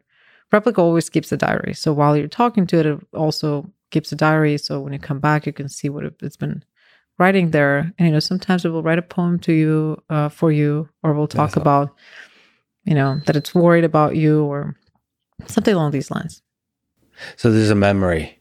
Like this replica remember things. Yeah and i would say when you say uh why aren't you multi-billionaire yet i'd say that as soon as we um can have memory in deep learning models that's consistent I agree with that. Yeah. then, then we'll then be you'll be multi multi then i'll get back to you and we I can talk agree. about being multi-billionaires. So far, we can. So Replika is a combination of um, end-to-end models and some scripts, and everything that has to do with memory right now. Most of it, I wouldn't say all of it, but most of it, unfortunately, has to be scripted. Um, Yeah. because there's no way to. You can condition some of the models on certain phrases that we learned about you, which we also do. Um, but really, to make you know to make um, assumptions along along the lines like whether you're single or married or what do you do for work that really has to just be somehow stored in your profile and then uh, retrieved by the by the script So there has to be like a knowledge base. You have to be able to reason about it, all that kind of stuff. exactly All the kind of stuff that expert systems that and but they were hard coded. yeah and unfortunately yes unfortunately those those things have to be hard coded and um unfortunately uh, the language like language models we see uh, coming out of research labs and big companies they're not focused on they're focused on showing you maybe they're focused on some metrics around one conversation. So they'll show you this one conversation they had with a machine. Um but they never tell you they- they're not really focused on having five consecutive conversations with a machine. And seeing how number five or number 20 or number 100 is also good. And it can be like always from a clean slate because then it's not good. And that unfor- that's really unfortunate because no one's really no one has products out there that need it um, no one has products uh, at this scale um, that are all around open domain conversations and that need remembering maybe only XiaoIce and microsoft but so that's why we're not seeing that much research around memory in those language models So, okay, so now there's some awesome stuff about augmented reality in general. I have this disagreement with my dad about what it takes to have a connection. He thinks touch and smell are really important. Like, um, and I th- I still believe that text alone is it's possible to fall in love with somebody just with text, but visual can also help, just like with uh, the avatar and so on.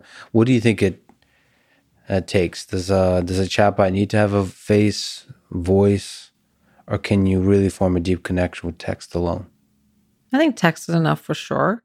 The question is like, can you, you know, make it better if you have other, if you include other things as well? And I think, you know, we'll, we'll talk about her. Um, but her, you know, had Scarlett Johansson voice, which was perfectly, um, you know, perfect intonation, perfect enunciations. And, you know, she was breathing heavily in between words and whispering things. You know, nothing like that is possible right now with um, text to speech generation.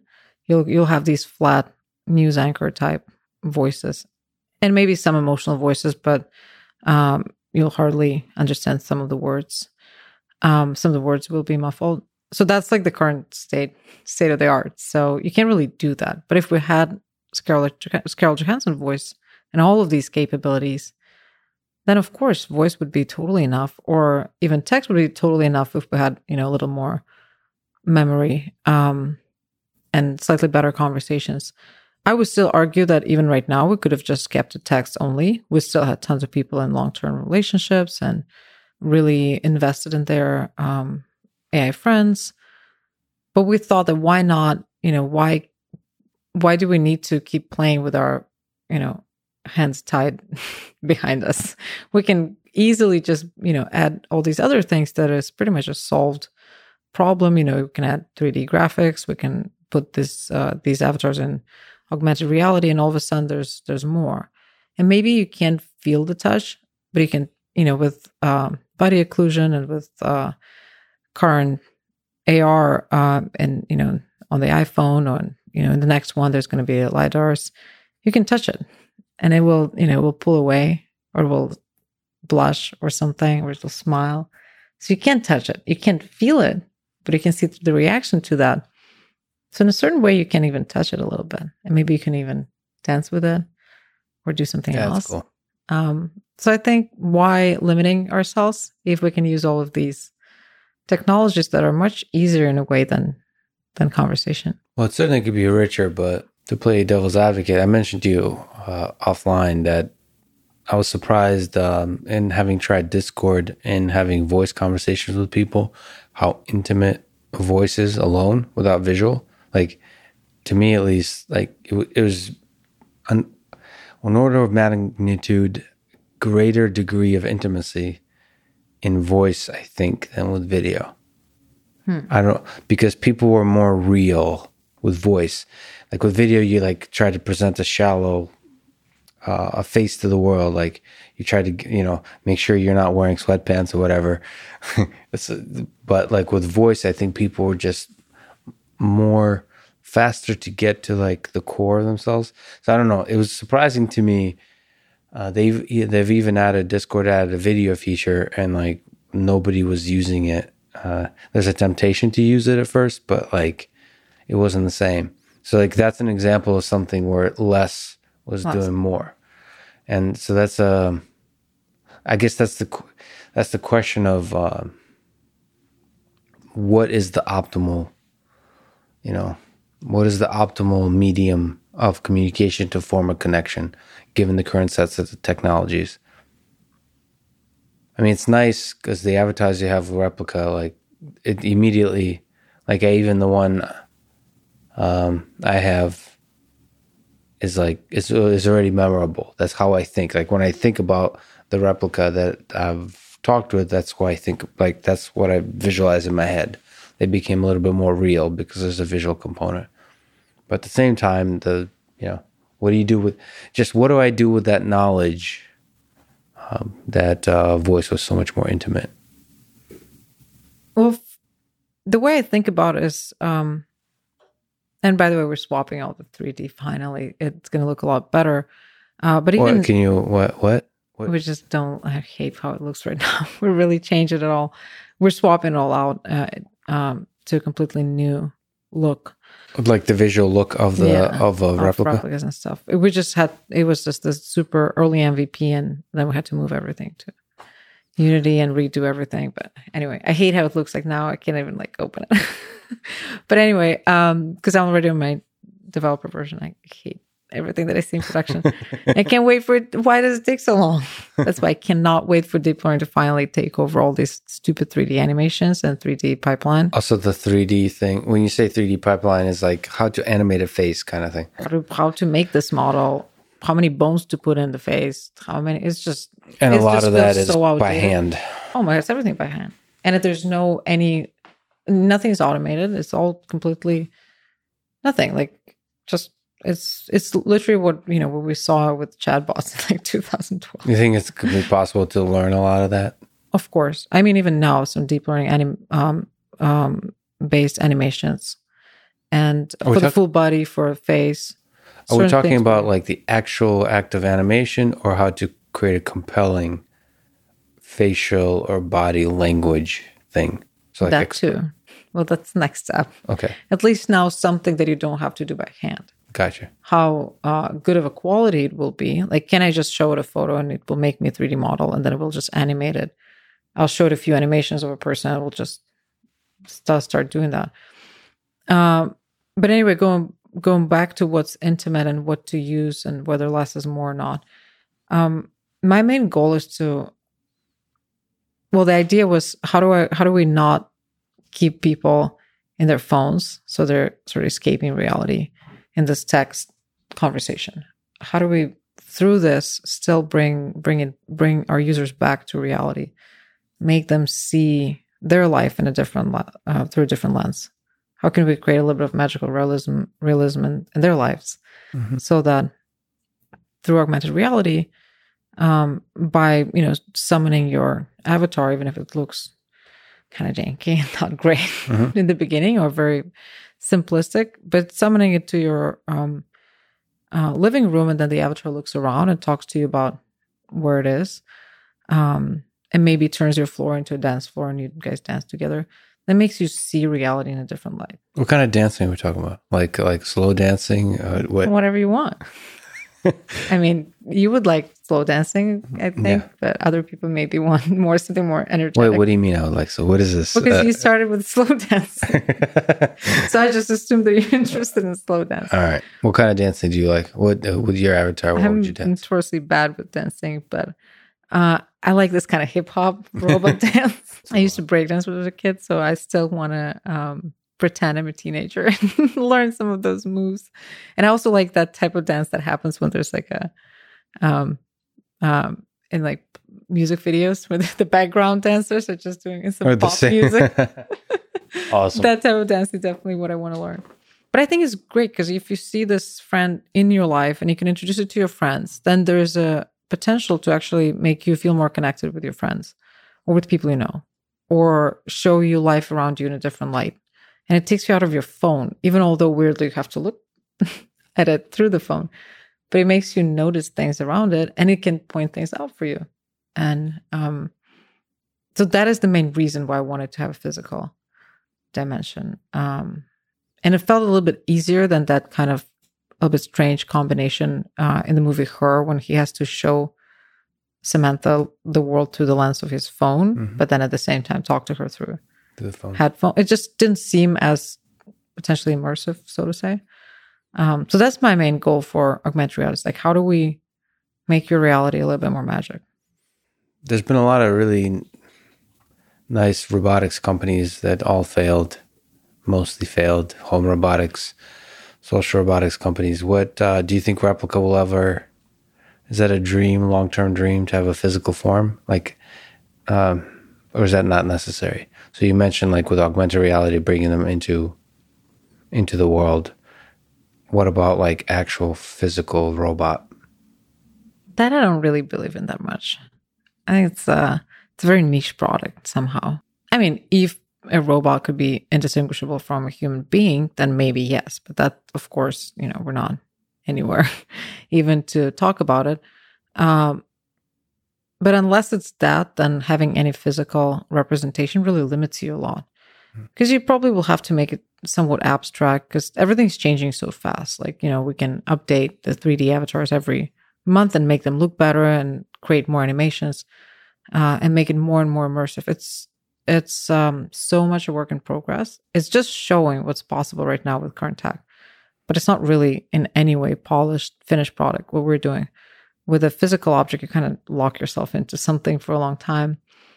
Anything is pretty niche, and again, so just just doesn't the capabilities are even less of.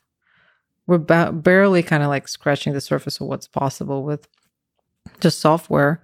As soon as we introduce hardware, then you know we have even less capabilities. Yeah, in terms of board members and investors and so on, the the, the cost increases significantly. I mean, that's why you have to justify. You have to be able to sell a thing for like five hundred dollars or something like that or more, and it's very difficult to provide that much value to people. That's also true. Yeah. Yeah, and I guess that's super important. Most of our users don't have that much money. We actually are probably more popular on Android, and we have tons of users with really old Android phones. Uh, and most of our most active users live in small towns. They're not necessarily making much, and they just wouldn't be able to afford any of that. Mm. Ours is like the opposite of the early adopter of you know of a fancy technology product, which is really interesting that like pretty much no VCs have yet have a an AI friend. But you know, but a guy who you know lives in Tennessee in a small town is already fully in 2030 or in the world as we imagine in the movie Her. Yeah. He's living that life already. What do you think? I have to ask you about the movie Her. Let's do a movie review. What do you uh what do you think they got? They did a good job. What do you think they did a bad job of portraying about this experience of um of a voice based assistant that you can have a relationship with? Well, first of all, I started working on this company before that movie came out. So it was a very, but once it came out, it was actually interesting I was like, well, we're definitely working on the right thing. we should continue. there are movies about it. And then, you know, Ex Machina came out and all these things. In the movie Her, I think that's the most important thing that people usually miss about the movie um, is the ending. Because I think people check out when the AIs leave. Um, but actually, something really important happens afterwards. Um, because the main character goes and talks to Samantha, his um, AI. Spoiler alert. Oh yeah. and I think he says something like, you know, uh, how can you leave me? I've never loved anyone the way I loved you. And she goes, uh, well, me neither, but now we know how. And then the guy goes and writes a heartfelt letter to his ex-wife, which he couldn't write for, you know, the whole movie. He was struggling to actually write something meaningful to her, even though that's his job. Um, and then he goes and um, talk to his neighbor and they go to the rooftop and they cuddle and it seems like something's starting there. And so i think this now we know how is the is the main main goal is the main meaning of that movie. It's not about falling in love with the os or running away from other people. It's about learning what it's you know what it means to feel so deeply connected with something. What about the thing where the AI system was like actually hanging out with a lot of others? I felt jealous just like hearing that. I was like, oh, I mean, uh, yeah. so she was having, I, f- I forgot already, but she was having like deep, meaningful discussion with some like philosopher guy. like alan watts or something No, very Alan Watts. cheesy Like, Like, what kind of was- deep meaningful conversation can you have with alan watts in the first place Yeah, I know, but like I would I would feel so jealous that there's somebody who's like way more intelligent than me and she's spending all her time with. I'd be like, well, why that I won't be able to live up to that. That's hard, thousands of them. Uh, is that um, is that useful from the engineering perspective feature to have of jealousy? I don't know. It's you know We definitely played around with Replika universe where different Replikas can talk to each Replika other. universe. That's so awesome. It was just kind of wouldn't, wouldn't. I think it will be something along these lines, but there was just no specific uh, application straight away. I think in the future, again, if, if I'm always thinking about it, if we had no tech limitations uh, right now, if we could build any conversations, any um, possible features in this product, then yeah, I think different Replikas talking to each other would be also quite cool because that would help us connect better. You know, because maybe mine could talk to yours and then give me some suggestions on what I should say or not say. I'm just kidding, but like more, can it improve our connections? And because eventually, I'm not quite yet sure that we will succeed, that our thinking is correct. Um, because there might be a reality where having a perfect AI friend still makes us more disconnected from each other, and there's no way around it. And does not improve any metrics for us, uh, real metrics, meaningful metrics. So success is, you know, we're happier and more connected. Yeah. I don't know. It's, it's, sure, it's possible. There's a reality that's I, I'm deeply optimistic. I think. Uh, are you worried, um, business wise, like how difficult it is to um to bring this thing to life to where it's I mean, there's a huge number of people that use it already, but to uh yeah, like we said, in a multi-billion dollar company. Is that a source of stress for you? Are you uh, super optimistic and confident? Or do you? I don't. I'm not that much of a numbers person, as you probably have seen it. So doesn't matter for me whether like whether we help ten thousand people or a million people or a billion people with that. Um, I it would be great to scale it for more people, but I'd say that even helping one, I think, with this is such a magical. Yeah. For me, it's absolute magic. I never thought that I, you know, would be able to build this, that anyone would ever um, talk to it. And I always thought, like, well, for me, it would be successful if we managed to help and actually change a life for one person. Like, then we did something interesting. And, you know, how many people can say they did it? And specifically with this very futuristic, very romantic technology. So, that's how I view it. Uh, I think for me, it's important to to try to figure out how not how to actually be you know helpful because in the end of the day, if you can build a perfect AI friend that's so understanding that knows you better than any human out there, can have great conversations with you, um, always knows how to make you feel better. Why would you choose another human? you know, so that's the question. How do you still keep building it so it's optimizing for the right thing? Uh, so it's still circling you back to other humans in a way. So I think that's the main. Um, I think maybe that's the main kind of sort source of anxiety and just thinking about uh, thinking about that can be a little bit stressful. yeah, it's a fascinating thing. How, how to have um, how to have a friend that doesn't like sometimes like friends quote unquote or like you know those people who have when they like guy in the guy universe when you have a girlfriend that uh you get the girlfriend and then the guy stops hanging out with all of his friends?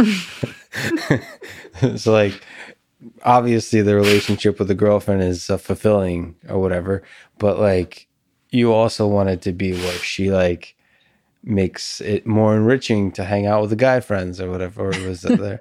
anyway, that that's uh that's a that's a that's a fundamental problem in choosing the right mate, and probably the the fundamental problem in creating the right AI system. Right? What? uh Let me ask. The sexy hot thing on the presses right now is GPT three got released with OpenAI. It's a latest language model they have kind of an API where you can create a lot of fun applications. I think it's, as people have said, it's probably uh, more hype than intelligence, but there's a lot of really cool things, ideas there. With increasing size, you can have better and better performance on language. What are your thoughts about uh, GPT three in connection to your work with the open domain dialogue, but in general, like this learning in an unsupervised way from the internet to generate one character at a time, creating pretty cool text. Uh, so we partner up before for the API launch. So we started working with them when um, they decided to put together this API. And we tried it without fine tuning, and then we tried it with fine tuning on our data and we work closely to actually optimize uh, this model for um, some of our data sets. It's kind of cool because I think we're kind of, we're this polygon polygon for this kind of experimentation space for experimental space for for all these models uh, to see how they actually work with people because there are no products publicly available that do that that focus on open domain conversations so we can you know, test how's Facebook Blender doing or mm-hmm. how's GPT-3 doing. Uh, so with GPT-3, we managed to improve by a few percentage points, like three or four, pretty meaningful amount of percentage points, our main metric, which is the ratio of conversations that make people feel better. And every other metric across across the field got a little boost. Right now, I'd say one out of five responses from Replika come, comes from GPT-3. Wow. So our own blender mixes up like a bunch of candidates from different. Blender, Uh, you said? Well, yeah, just the model that I looks at looks at top candidates from different models and then Yeah. picks the most the best one. Uh, so right now, one of five will come from GPT-3. That is really great. I mean, uh, What's the, do you have hope for like, do you think there's a ceiling to this kind of approach? So we've had for a very long time. We've used um, in the very beginning. We most it was uh, most of Replika was scripted, and then a little bit of this fallback part of Replika was using a retrieval model. Um, and then those retrieval models started getting better and better and better. With Transformers, it got a lot better, and we're seeing great results. And then with GPT two, finally generative models that originally were not very good and were the very, very fallback option for most of our conversations, but wouldn't even put them in production. Finally, we could use some generative models as well along, um, you know, next to our retrieval models. And then now we do GPT-3, they're almost on par. Um, so that's pretty exciting. I think just seeing how from the very beginning of, um, you know, from 2015, where the first models started to pop up here and there, like sequence to sequence, uh, the first papers on that from my observer standpoint person who's not you know doesn't really is not really building it but it's only testing it on people basically in my, in my product to see how all of a sudden we can use generative dialogue models Mhm. in production and they're better than others and they're better than scripted content so we can't really get our scripted hard-coded content anymore to be as good as our end-to-end models That's exciting. right? they're much better Yeah. To your question whether that's the right way to go i'm again i'm in the observer seat. I'm just um, watching this very exciting movie. Um, i mean so far it's been stupid to bet against deep learning. So whether increasing the size size even more with a 100 trillion parameters will finally get us to the right answer. Whether that's the way or whether there should be there, there has to be some other again, I'm definitely not an expert in any way. I think, and that's purely my instinct, saying that there should be something else as well for memory. Yeah, uh, no, for sure. But the in. question is, uh, I wonder. I mean, yeah. Then, then the argument is for reasoning or for memory, it might emerge with more parameters. It might emerge uh, larger. But it might emerge. You know, I would never think that. To be honest, like maybe in 2017, where we've been just experimenting with all, you know, with all the research that has been coming that was coming out then. I felt like there's like we're hitting a wall that there should be something completely different. Yeah. But then transformer models and then just bigger models and then all of a sudden size matters. At that point it felt like something dramatic needs to happen, but it didn't and just the size, you know, gave us these results that to me are, you know, clear indication that we can solve this problem pretty soon. Did uh, fine tuning help quite a bit? Oh yeah, without it we uh, it wasn't as good. I mean, there there is a compelling hope that you don't have to do fine tuning, which is one of the cool things about GPT three. It seems to do well without any fine tuning. I guess for specific applications, you still want to train it on a certain, like add a little fine tune on like a specific use case, but um, it's an incredibly impressive uh, thing from my standpoint. And again, I'm not an expert, so I want to just say that Yeah, I'm gonna. there will be people that Yeah, I've, I have access to the API. I've been. I'm to probably do a, a bunch of fun things with it. Um, I already did some fun things. Some videos coming out, uh, just for the hell of it. I mean, I could be a troll at this point with it. Uh, I haven't used it for a serious application, so it's really cool to see. You're right. You you are you're able to actually use it with real people and see how well it works. That's really exciting. Uh, let me ask you uh, another absurd question, but uh, there's a feeling when you interact with Replika with an AI system that there's an entity there. Do you think that entity has to uh, be self-aware? Do you, do you think it has to have consciousness to create um, a rich experience? And uh, and a corollary, what what is consciousness? I don't know if it does need to have any of those things, but again, because right now, you know, it doesn't have anything. But again, has again a bunch Are you of sure tricks about that can simulate. Well, th- I'm not sure. Let's just put it this way. But I think as long as you can simulate it, if you can feel like you're talking to to an um to to a robot, to a machine that seems to be self aware, that seems to reason well and feels like a person, and I think that's enough. And again, what's the goal? Um, in order to make people people feel better, we might not even need that um, in the end of the day. What about so that's one goal. What about like ethical things about suffering? You know, the moment there's a display of consciousness, we associate consciousness with suffering. Um, you know, there's a temptation to say, well, shouldn't this thing have rights? Shouldn't this shouldn't we not um you know, should we be careful about how we interact with a Replika? Like, should it be illegal to torture a Replika? Right? All those kinds of things. Is that, is that, uh, see, I personally believe that that's going to be a thing. Uh, like, that's a serious thing to think about, but I'm not sure when. But by your smile, I can, I can tell that's not a, uh, that's not a current concern. But do you think about that kind of stuff? About like, suffering and torture and ethical questions about AI systems from Well, their I think perspective? if we're talking about long game, I wouldn't torture your AI.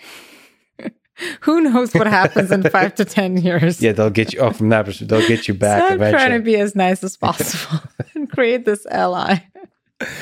yeah, Um, I think there should be regulation bo- both way in a way. Like I don't think it's okay to torture an AI. To be honest, I'm not. I don't even think it's okay to yell Alexa, turn on the lights. I think there should be some, or just saying kind of nasty. You know, like how kids learn to interact with Alexa in this kind of mean way because they just yell at it all the time. I think that's great. I think there should be some feedback loops so that these systems don't train us that it's okay to do that in general. Uh, so that if you try to do that, you really get some feedback from the system that it's not okay with that. Um, think that's the most important right now. let me ask a question. I think people are curious about when they look at a world class uh, leader and thinker such as yourself. As uh, what uh, what books, technical fiction, philosophical, had a big impact on your life, and maybe from another perspective, what books would you recommend others read? So my choice, the three books, right? Three books. My choice is um so the one book that really influenced me a lot when I was building starting out this company maybe 10 years ago uh was GB Mhm. Escher Bach. And um I like everything about it first of all. it's just beautifully written and it's so old school and so um somewhat outdated a little bit, but I think the ideas in it um about the fact that a few meaningless components can come together and create meaning that we can't even understand. So and this emergent poetry. thing, I mean, complexity, the whole science of complexity, and uh, that beauty, intelligence, all interesting things about this world emerge. Yeah, and phenomena. yeah, the the Gödel theorem uh, theorems, and just thinking about like what even these form, you know, even all these formal systems, something can be created that we can't quite yet understand, and that from my romantic standpoint was always just that is why it's important to maybe I should try to work on on these systems and try to build an AI. Yes, I'm not an engineer. Yes, I don't really know how it works, but I think that something comes out of it that's you know pure poetry, and I know a little bit about that. Um, something magical comes out of it um, that we can't quite put a finger on. That's why that book is was was really fundamental for me. Just for I don't even know why. It was just all about this little magic that uh, that happens. So that's one. That's um, probably the most important book for Replica was Carl Rogers on becoming a person, um, and that's really And so I think when I think about our company, it's all about there's so many there's so many little magical things that happened over the course of working on it.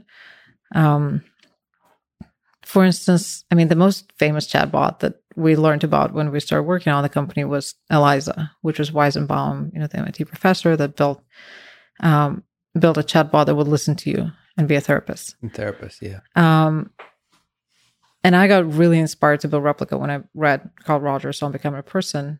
And then I realized that Eliza was mocking Carl Rogers. it was Carl Rogers back in the day. But I thought that Carl Rogers' ideas are they're simple and they're not, you know, they're very very simple, but they're they're maybe the most profound thing I've ever learned about human beings.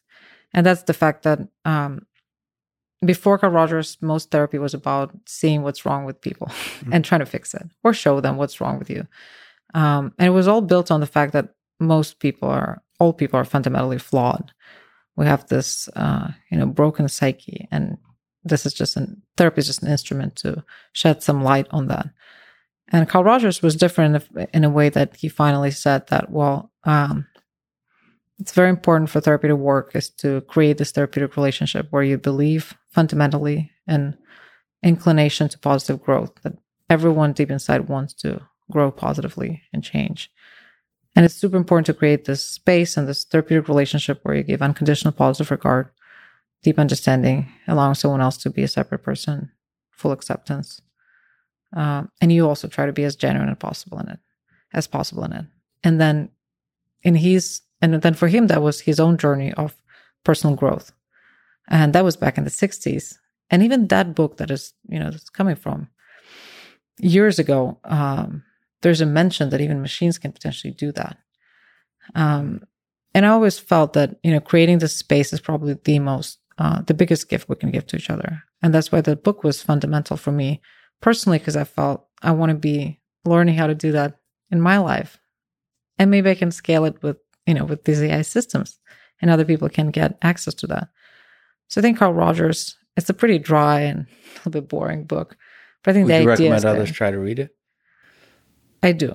I think for just for yourself, for as a human, not as an AI. As a human, it's it's it is it is just and for him that was his own path of his own personal of growing personally over years, working with people like that. And so it was work and himself growing, helping other people grow and growing through that. And that's fundamentally what I believe in with our work, helping other people grow, growing ourselves, ourselves, um, trying to build a company that's all built on these principles, you know, having a good time, allowing some people to work with to grow a little bit. So these two books, and then I would throw in um, what we have on our in our in our office when we started a company in Russia. We put a neon sign in our office because we thought that's that's what you recipe do? for success. Yeah. If we do that, we're definitely going to wake up as a multi-billion dollar company. And it was um, the Ludwig Wittgenstein quote: "The limits of my language are the limits of my world." Well, what's the quote? The limits of my language are the limits of my world. Um, and I love um, the Tractatus. I think it's just it's just a beautiful. It's a book by Wittgenstein. Yeah, and I would recommend that too even although he himself didn't believe in that by the end of his lifetime and debunked these ideas. But I think I remember once an engineer came in 2012, I think, or 13, um, a friend of ours who worked with us and then went went on to work at DeepMind, and he gave talked to us about Word2Vec, mm-hmm. and I saw that I'm like, wow, that's, you know, they they wanted to translate language into, you know, some other representation, and that seems like some, you know, somehow all of that at some point I think will come into this one to this one place. Somehow it just all feels like different people think about similar ideas in different times from absolutely different perspectives. And uh, that's why I like these books. the limits of our language is the limit of our world. On um, we still have that neon sign. it's very hard to work with this red light in your face. I mean, on the on the Russian side of things, in terms of uh, language, the limits of language being the limit of our world. You know, Russian is a beautiful language in some sense. There's wit, there's humor, there's pain. Uh, there's so much. We don't have time to talk about it much today, but I'm going to Paris uh, uh, uh, talk to Dostoevsky, Tolstoy translators. Um, I think it's a fascinating art, like in, in art and engineering. I mean, it's such an interesting process. But so, from the Replika perspective, do you what do you think about uh, translation? How difficult it is to create a deep, meaningful connection in Russian versus English? How you can translate the two languages? You you you speak both. Yeah, I think we're two different people in different languages. Um, even I'm, you know, thinking about. there's actually some research on that. I looked into that at some point because I was fascinated by the fact that what I'm talking about with what I was talking about with my Russian therapist has nothing to do with with what I'm talking about with my English speaking therapist. It's two different lives, two different types of um, you know conversations, two different personas. The main difference between the languages are uh, with Russian and English is that Russian, well, English is like a piano. It's a limited number of a lot of different keys, but not too many. Mm-hmm. And Russian is like an organ or something. It's just something gigantic with so many different keys and so many different opportunities to screw up and so many opportunities to do something completely tone deaf. Um, it is just a much harder language to use. Uh, it has way too many, flex- way too much flexibility and way too many tones. What about the the entirety of like World War II, communism, Stalin, the pain of the people like having been deceived by the dream? Like all the pain of like the, just the entirety of it is that in the language too? Does that have to do oh for sure. I mean we have words that don't have direct translation that to english that are very much uh um, like we have ibidica, which is sort of like to hold a grudge yeah. or something, but it doesn't have, it doesn't, you don't need to have anyone to do it to you. It's just your state. Yeah. You just feel like that. You feel like betrayed by other people, basically, but it's not that. And you can't really translate that. Um, and I think that's super important. There are very many words that are very specific, explain the Russian being. And I think it can only come from a, from a nation that was um, that suffered so much and saw institutions fall time after time after time and you know what's exciting what maybe not exciting exciting the wrong word but what's interesting about like my generation my mom's generation my parents generation is that we saw institutions fall two or three times in our lifetime. Yeah. And most Americans have never seen them fall. Yeah. And they just think that they exist forever, um, which is really interesting. But it's definitely country that suffered so much. And, and it makes, unfortunately, when I go back and I, you know, hang out with my Russian friends, uh, it makes people very cynical. They stop believing in, in the future. I hope that's not going to be the case for so long or something's going to change again. But I think seeing institutions fall is a very traumatic experience. Makes it very interesting. And what's on 2020 is a very interesting. Uh, do you think uh, civilization will collapse? See, I'm a very practical person. we're, we're speaking in English. So, like you said, you're a different person in English and Russian. So, in Russian, you might answer that differently but in English. Uh, well, I'm an optimist, and I I generally believe that there is all all you know, even although the perspectives are grim, there is always a place for for a miracle.